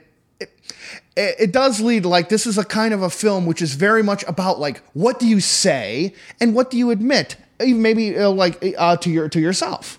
Like, Yeah. um, what is the, um, like, is is the kind of like jealousy you know that Dom, Tom Cruise feels when he's like flashing back to these images that um uh, that do or don't exist about like uh, Nicole Kidman uh, having sex with that uh, naval officer. officer it's right? weird that i don't i can't think of other examples where kubrick does that where we get to see a visual portrayal of what a character is actually thinking and he thinks of it a lot at inappropriate times like it could be okay i'm driving in a cab i'm on autopilot of course i'm going to be thinking about it but he's thinking about it while he's at work Yeah, yeah, yeah. you know and at times where it's like why are you thinking about that that one you know and plus it was a fantasy. It was something that did not actually take place. It's not like she actually cheated on you. I could see be really hung up on it. But at the same time maybe it's just the thought. Just the lone thought of that happening is enough to drive you mad. But I also think Kubrick is commenting, you know, on a lot of different things, whether if it's uh, is Tom Cruise is possibly gay because a lot of people were still to this day I think think that. And there's two instances one's playful with Alan Cumming and the other is really intense and aggressive with those you know uh, jocks accosting him in the middle of the street calling him a faggot which is really out of place. Like it's it, it comes out of nowhere. It feels awkward and strange. Mm-hmm. and I just kind of go what was Kubrick's intent there? Other than let's play with audience expectations and how people perceive Tom Cruise as a person. Yeah. Um, And then again, like maybe Kubrick is also commenting a little bit on Lolita with Leelee Sobieski's uh, the daughter figure in the you know the rainbow costume shop. Right. Like hers just showing up in her underwear, you know, slowly coming on to Tom Cruise and whispering into his ear at one point. Right. That's another sort of sly commentary on like, "Ooh, what's this? This is creepy and weird." Or you know, is it okay? I don't know, but um, it's just and it's just weird how that's also flips at one point with the father hating the fact that this is happening. Oh, and the next day is like, "Oh." If you want to have sex with my daughter, that's cool. Yeah, it's yeah. just right, weird. Right, right, right. yes, yes. There's um right. There's a level of like where I think there's a level where you're meant to like where you're meant to go. Wait a minute, this is not this is not right. And and Yeah. the level where like the level where Kubrick pu- puts that wedge for your perception is. I mean, it's interesting to me anyway how like that expands or or not. Like like um, it seems to me that like what we were talking about it for Clockwork Orange, like he takes the wedge between how you're interpreted and just hammers it through. Yeah. and ejaculate to the extent that like you go, oh wait, what is this? What the heck kind of thing am I watching? Um, in I, I he's he's I think he's considerably more subtle in in what he's doing in um uh, in like Eyes Wide Shut. Like those first actions, like at the party. They, they come on to Tom Cruise and Nicole Kidman a little strong, but at the same time, you can kind of see people try in that situation, kind of trying to make a move. But and then through Tom Cruise's journey, they get to like different levels of, hey, is this even appropriate? Like Yeah. what gets me is when they're when the the uh, woman has her dead father in the next room and is immediately coming on to him at this moment, and just like that. I look at that and I just and I just think that like okay, he's he uh this is a perspective this is a perspective that uh is in no way is in no way is like um r- real it's no in no way is real when uh, to, that's to me and to me but the difference is, is like whether is this a surreal world that kubrick is creating or whether this is like just the vast misinterpretation of of Tom Cruise's character.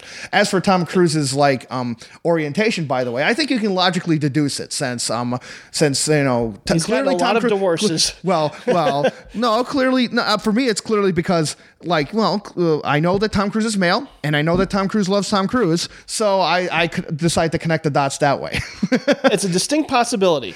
Um, and and I mean, it leads on, and and and like a lot of it also is about like his own narcissism, like his uh, yeah, that's why I think I like this movie too. It's sort of commenting on Tom Cruise's narcissism and how that gets fucked with. Mm-hmm. Like he he comes in being confident, and then crazy things happen. Like the only inkling of a sexy moment involves Tom Cruise going back to the prostitute's uh, apartment. Yeah. and you know. Uh, the roommate is just like so open to having this stranger come into the apartment and being like, "Hey, I'll let you feel me up." And that moment is actually, you know, kind of surprising and like, oh, it's you know, it's it's it's kind of lustful and playful and it might seem like Tom Cruise is getting somewhere, but then of course the roommate has to undercut it and Yeah. say, "Guess what?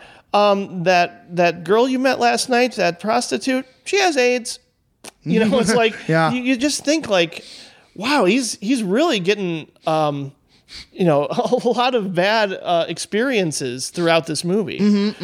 I, I I think what was it like the it's just the way that he's rea- I I think a lot of the movie to me looks how, how he's it's a kind of a sense of dissent and Hmm. a, a descent and reascension for him because it's he keeps hitting these obstacles, but he keeps plowing through. He- That's true. uh, and and for me, I know I kind of get I have this I have the feeling that like almost up to the up to the scene where they up to the orgy sequence, his interactions get weirder and weirder, and situations get stranger and stranger, uh, and then of course then after the orgy sequence.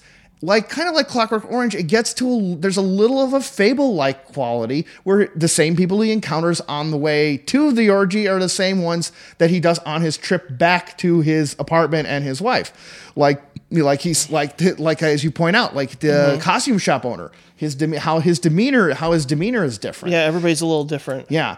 And and like to me that I think the linchpin of why of what I think the movie's trying to say and why I am uh, why I'm a real big fan of it is done with by that amazing sequence where Sydney Pollack says, "Hey, you just learn to accept, don't go ask any questions.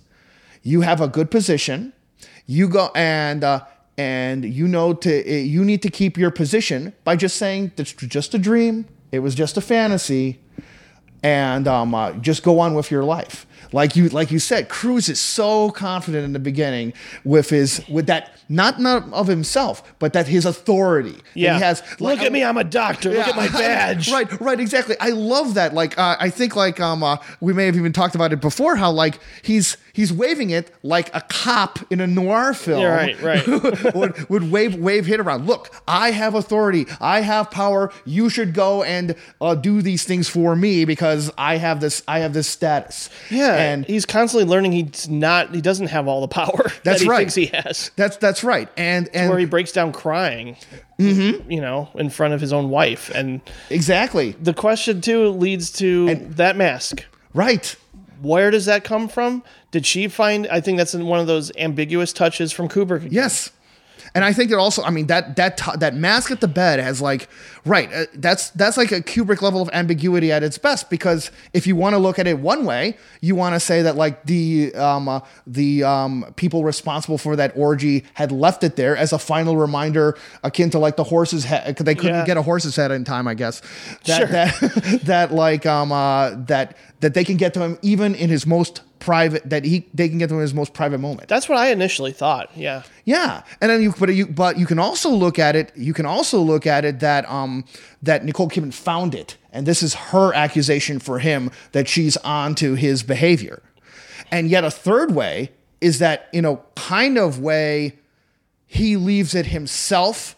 Like the mask, you can take to mean that he finally that he the reason that he breaks down is that he's crying because he just acknowledges the level of pretense that he's been that he's been giving to that he's given to his wife. It could be that Works on a metaphorical level. Yes. Oh, I think it's tremendously successful on a me- metaphorical level because, especially because, is the mask the real thing of his, or is the mask what he actually uh, his actual thing? He actually was at the orgy, at least as far as the course of the story. So that could be if he was to admit it to Nicole Kidman, that's the admission of truth, Right. Or it could be that like his he's been giving a pretense to her and it's admission of how fake it is. That's and it plays with that level of what is authentic and like his feelings, right? You it, he his feelings of jealousy and his feelings of sexual frustration. You know, in one sense, they are incredibly valid. He's absolutely feeling them, mm-hmm. but at the same time, he he is can think of other things. He's a lot more than just a bundle of like um uh, of of sexual repression. But so th- they're really valid at that time. How do you fit to give Yeah. validity to that? How do you find that balance? That's right. And it's also drives me nuts. You're married to Nicole Kidman. You, you're a doctor. You have all this wealth. How can you feel emasculated and inferior? You know, it's like I can see people being turned off by like, oh, it's just some rich jerk, and we gotta, because like a lot of people have trouble dealing with protagonists that are just narcissistic assholes, and you Mm-hmm. have to spend time with them, and like, oh, woe is poor Tom Cruise, he can't Yeah. get laid. Oh, Yeah, yeah, yeah. You know, but I, Ah. I, I genuinely feel bad for him. You know, it's Uh-huh. like it's weird, you know, at the point where Sydney Pollack sort of, you know, that whole that that is a long sequence. Him and him, you know, like Sydney Pollack playing with balls. I mean, not literally, but you know, playing with um, pool balls is kind of. Eh, eh, I don't know if you want to read into. People have read into every single detail in this movie. It's kind of scary. The Illuminati stuff is ridiculous. If you find Oh, some, what's the Illuminati stuff? if you find if you find if you go i'll send you some links um but there's just stuff on here about how you know even the seductors at the beginning of the movie are part of this cult that are trying to seduce tom and nicole into all those people that are at the orgy huh and even to some extent the daughter is supposed to be a sacrifice into the cult okay. and that's why at the end she sort of disappears because they're letting her go or something. It's just a, it's a far fetched theory that I guess that you can find it, you can read into it that deeply if you uh-huh. want to. It just would make it a whole, a way creepier movie for me if that was the case. If like this was all about Kubrick's experience with the Illuminati or something like, and Right. he was killed because he made Eyes Wide Shut. Like there are people who are really dead serious about that. shit Really? Wow. like, oh, he you, you thought he had a heart attack? Oh, no, he was actually killed by the Illuminati because he made eyes wide shut. Like, I, uh, th- it's just so crazy to me. I just look at this as a good sort of you know fun, playful commentary on infidelity, jealousy, and sexual repression. Well, it's it's Maybe so- it's more relatable in that regard. Well, I, I think uh, that's so. I mean, that's so that's so interesting that you that you brought that up because the the kind of like it's it, it re- to me it actually really ties in in the same way of like of both like of both The Shining and actually the ending of The Sopranos because the like if you think about what the creator of The Sopranos said about it, like the, you as an audience getter member gets whacked. If you think about that, like yeah, it turns black. You have no resolution. You don't know how anything's ever going to solve out, and you never ever will. Well, if you really think of the implications on that, that's pretty horrible. And so I yeah, that kind of sucks. That's how I felt when I first saw it. I like, Exactly. that sucks. Right. And, and guess what? That to be in that environment doesn't, of course, that sucks. It sucks so bad that you, that's, that's why if you have evidence to say, oh my God, it happened this way or it happened the other way, you really, really want, are dedicated to building it so it's, so that is the case for you. Um, in this, uh, in a, in the same way for like, um, for like The Shining, I, I, totally think that like it's because that people were thinking there's a, lo- a real great theme that Kubrick had, and then the the fact that they would the fact that there might be apparent that there is no theme would come like no, it has to be about something. I have a couple facts about the moon landing. Let's plug them in and have and and have them fit. It's a series of projections. Yes, and like, and in fact, the projections even translate themselves to maybe the best ironic joke about um uh about like and the best secret ironic joke about Eyes Wide Shut, something which may have not even be a Kubrick's intention, but hmm. a lot of the negative feelings about. A lot of the negative feelings about Eyes Wide Shut came upon the first impressions. And a lot of those were because, and a lot of those negative reactions about, like, why should I want to see Tom Cruise get frustrated in having sex. Yeah. But what's the converse of that, right? Mm-hmm. It's because it was sold as a Yep. sexy romantic thing involving Tom Cruise and, and Nicole, Kidman. Yeah, I know. Right? And it's, so- it's a, it's subverting your expectations Right. hundred percent. Even You- with that mirror sequence and that Chris Isaak song, it's placed at a very awkward point in the movie to where I didn't quite understand its placement. Yeah. And to this day, I'm like, okay, what does that mean? You know, I mean, she's looking in the mirror. They don't. It's not really erotic. It's more of detached. They're not. There's clearly no resolution to it. It sort of fades to black. So I don't think they actually had sex. It's like they they start to make out naked, but we don't see what becomes of that. So I'm guessing by the end of the movie, because she says we need to fuck, they don't in that moment. so, but it's like you know, the Chris Isaak song isn't the best choice, but at the same time, um, I just find it fascinating. Like that was what the campaign started with was that scene. Right, right. But if you notice, though, I, I, and and I say that I'm not. I say that, but my impression, my impression uh, after recalling it is that in that mirror sequence, they're looking at the mirror, but they're looking. But Nicole Kidman is looking at herself. Yes. she's not looking at what Tom Cruise is doing or anything else around, but herself. And it's, I think it's kind of a, st- it's kind of a statement tied to what kind of the movie is is like what part what validity do we go around with our the feelings going on inside our own heads and it also gives a narcissistic quality like like this the sta- the kind of speech she i mean at, right after that she gives that Yeah. s- talk about like about her fantasy which I think she knows enough to Tom Cruise to know that, at, or Tom Cruise's character at the point to for it to give a sting. But then why why give it at that moment? Is it uh, because they got stoned or what? Yeah, she becomes, you know, fiercely honest with him Yeah. in a way that's like, I want to hurt you right now. And I don't know if it's just because, like, she's jealous because of what happened at the party Mm-hmm. or the fact that he plays with, you know, naked women's breasts at work.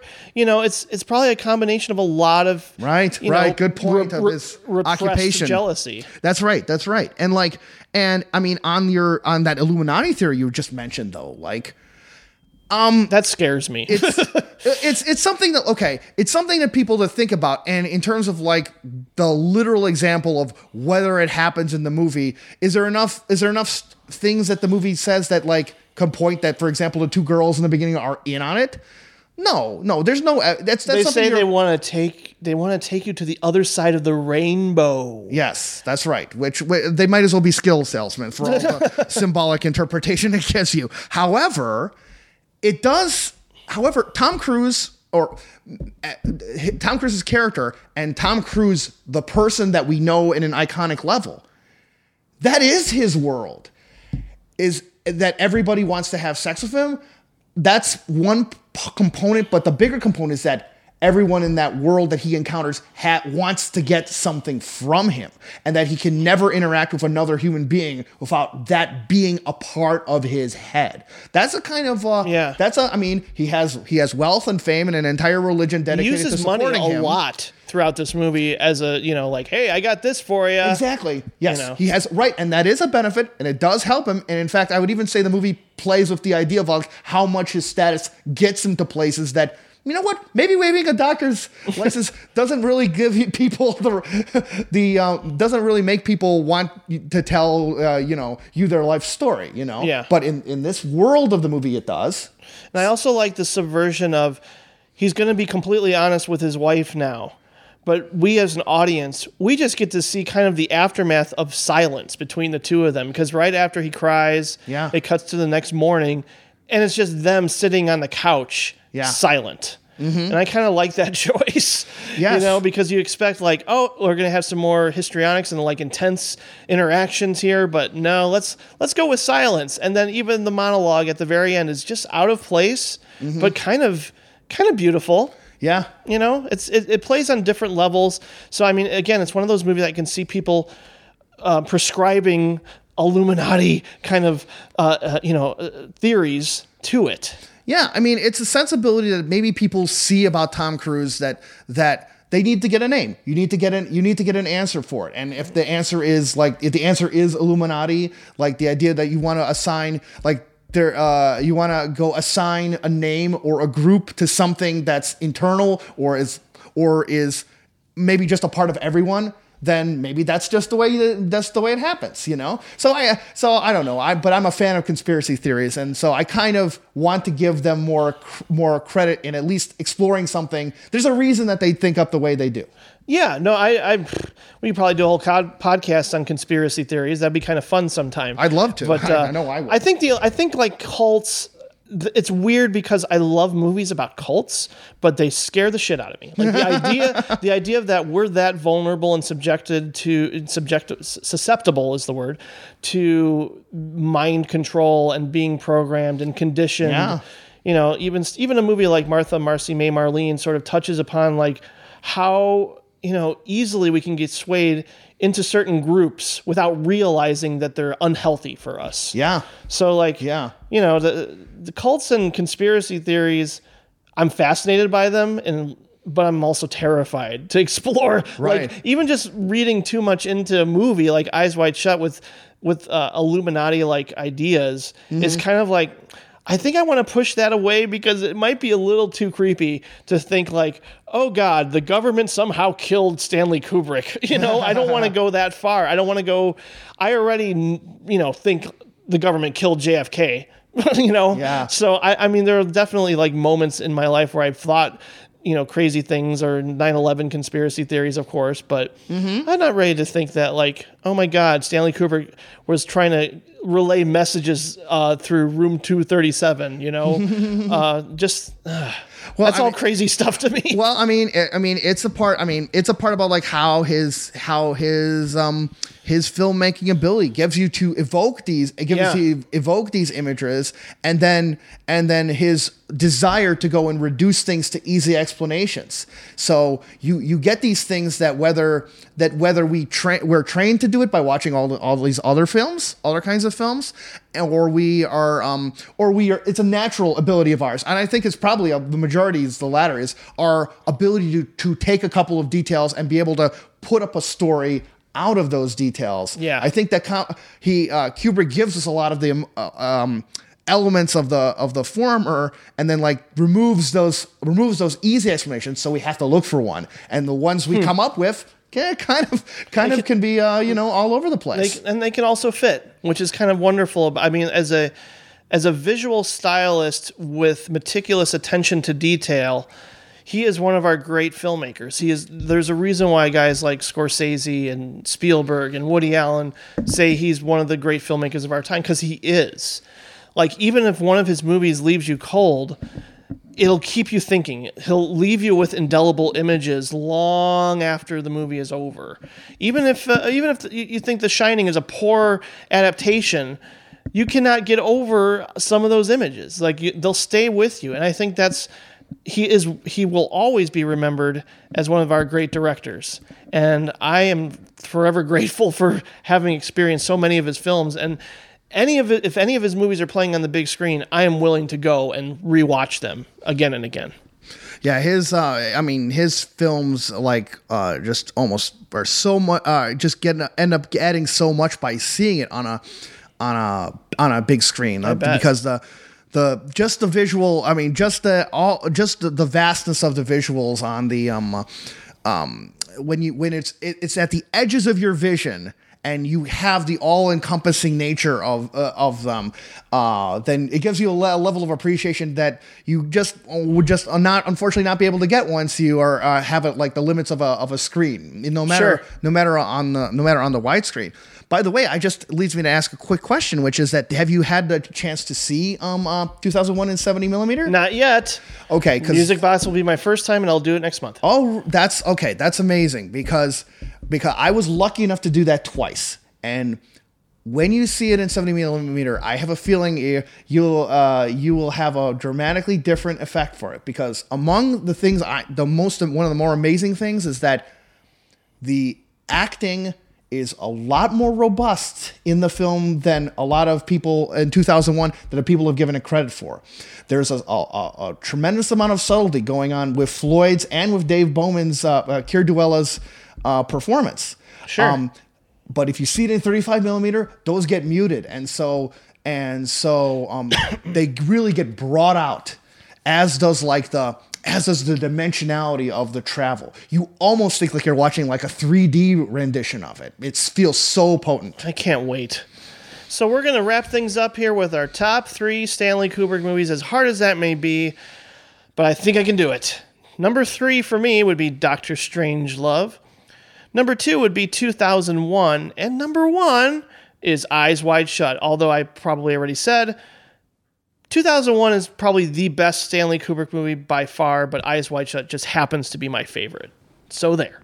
Oh, oh What are okay. yours? Uh, like I, I would go and uh, for me, like two, uh, two and three are are pr- are pretty tough because I really I consider pretty much every Kubrick every Kubrick film after uh, the killing afterwards, with the exception of um, The Shining, to be an exceptional work among some of the best films that uh, that have ever been made.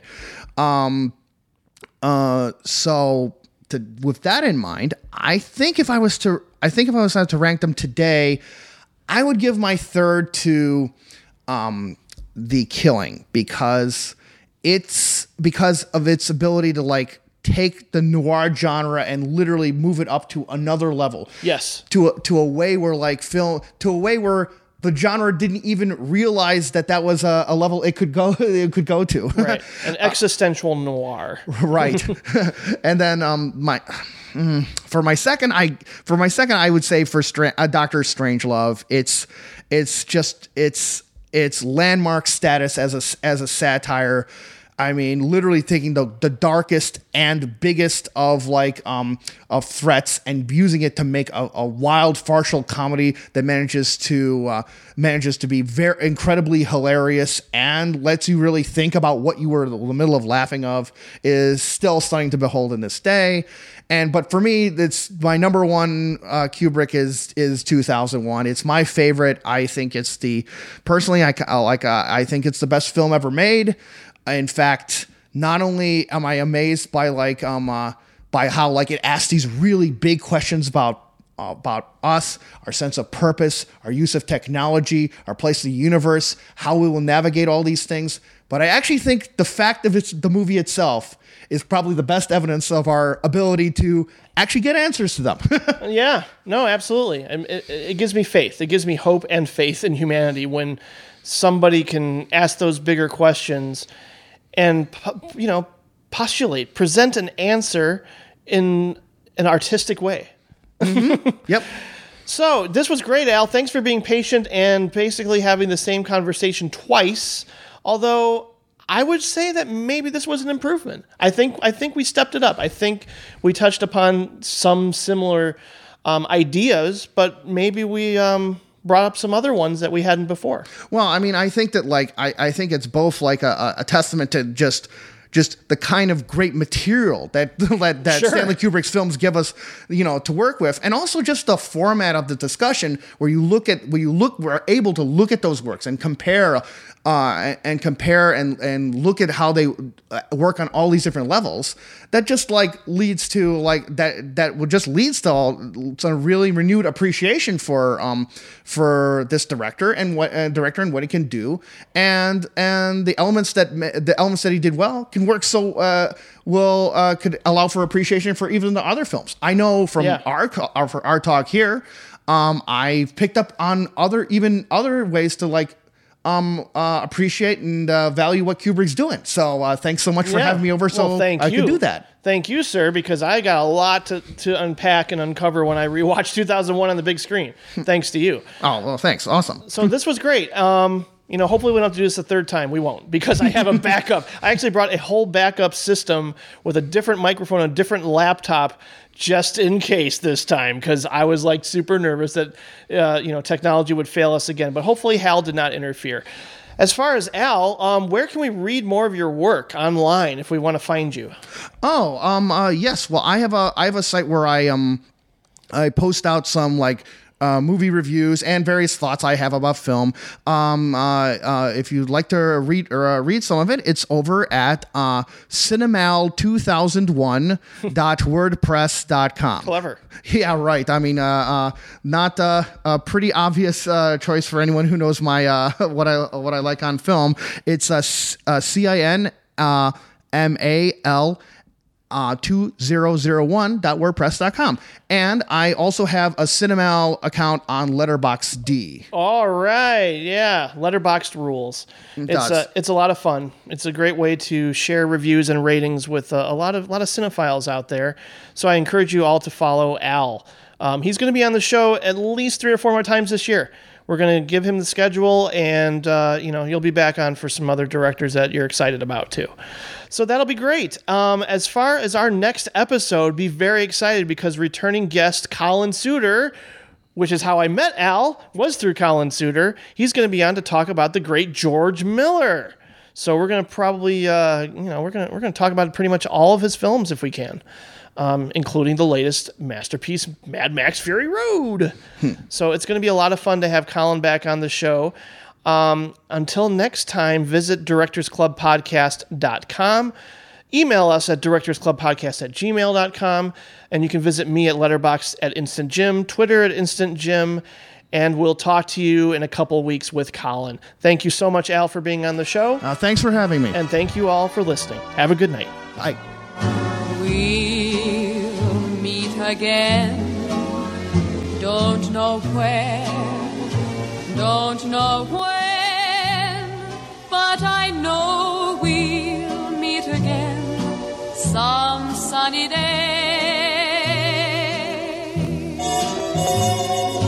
Keep smiling through, just like you always do, till the blue skies drive the dark clouds far away. That's why him and his crew, like he, they sort of, uh, you know, relegate to taking a selfie. You know, in front of That's right. in front That's of right. in front of a monolith, right You know, exactly it becomes a right the biggest creation becomes a tourist and becomes another tourist attraction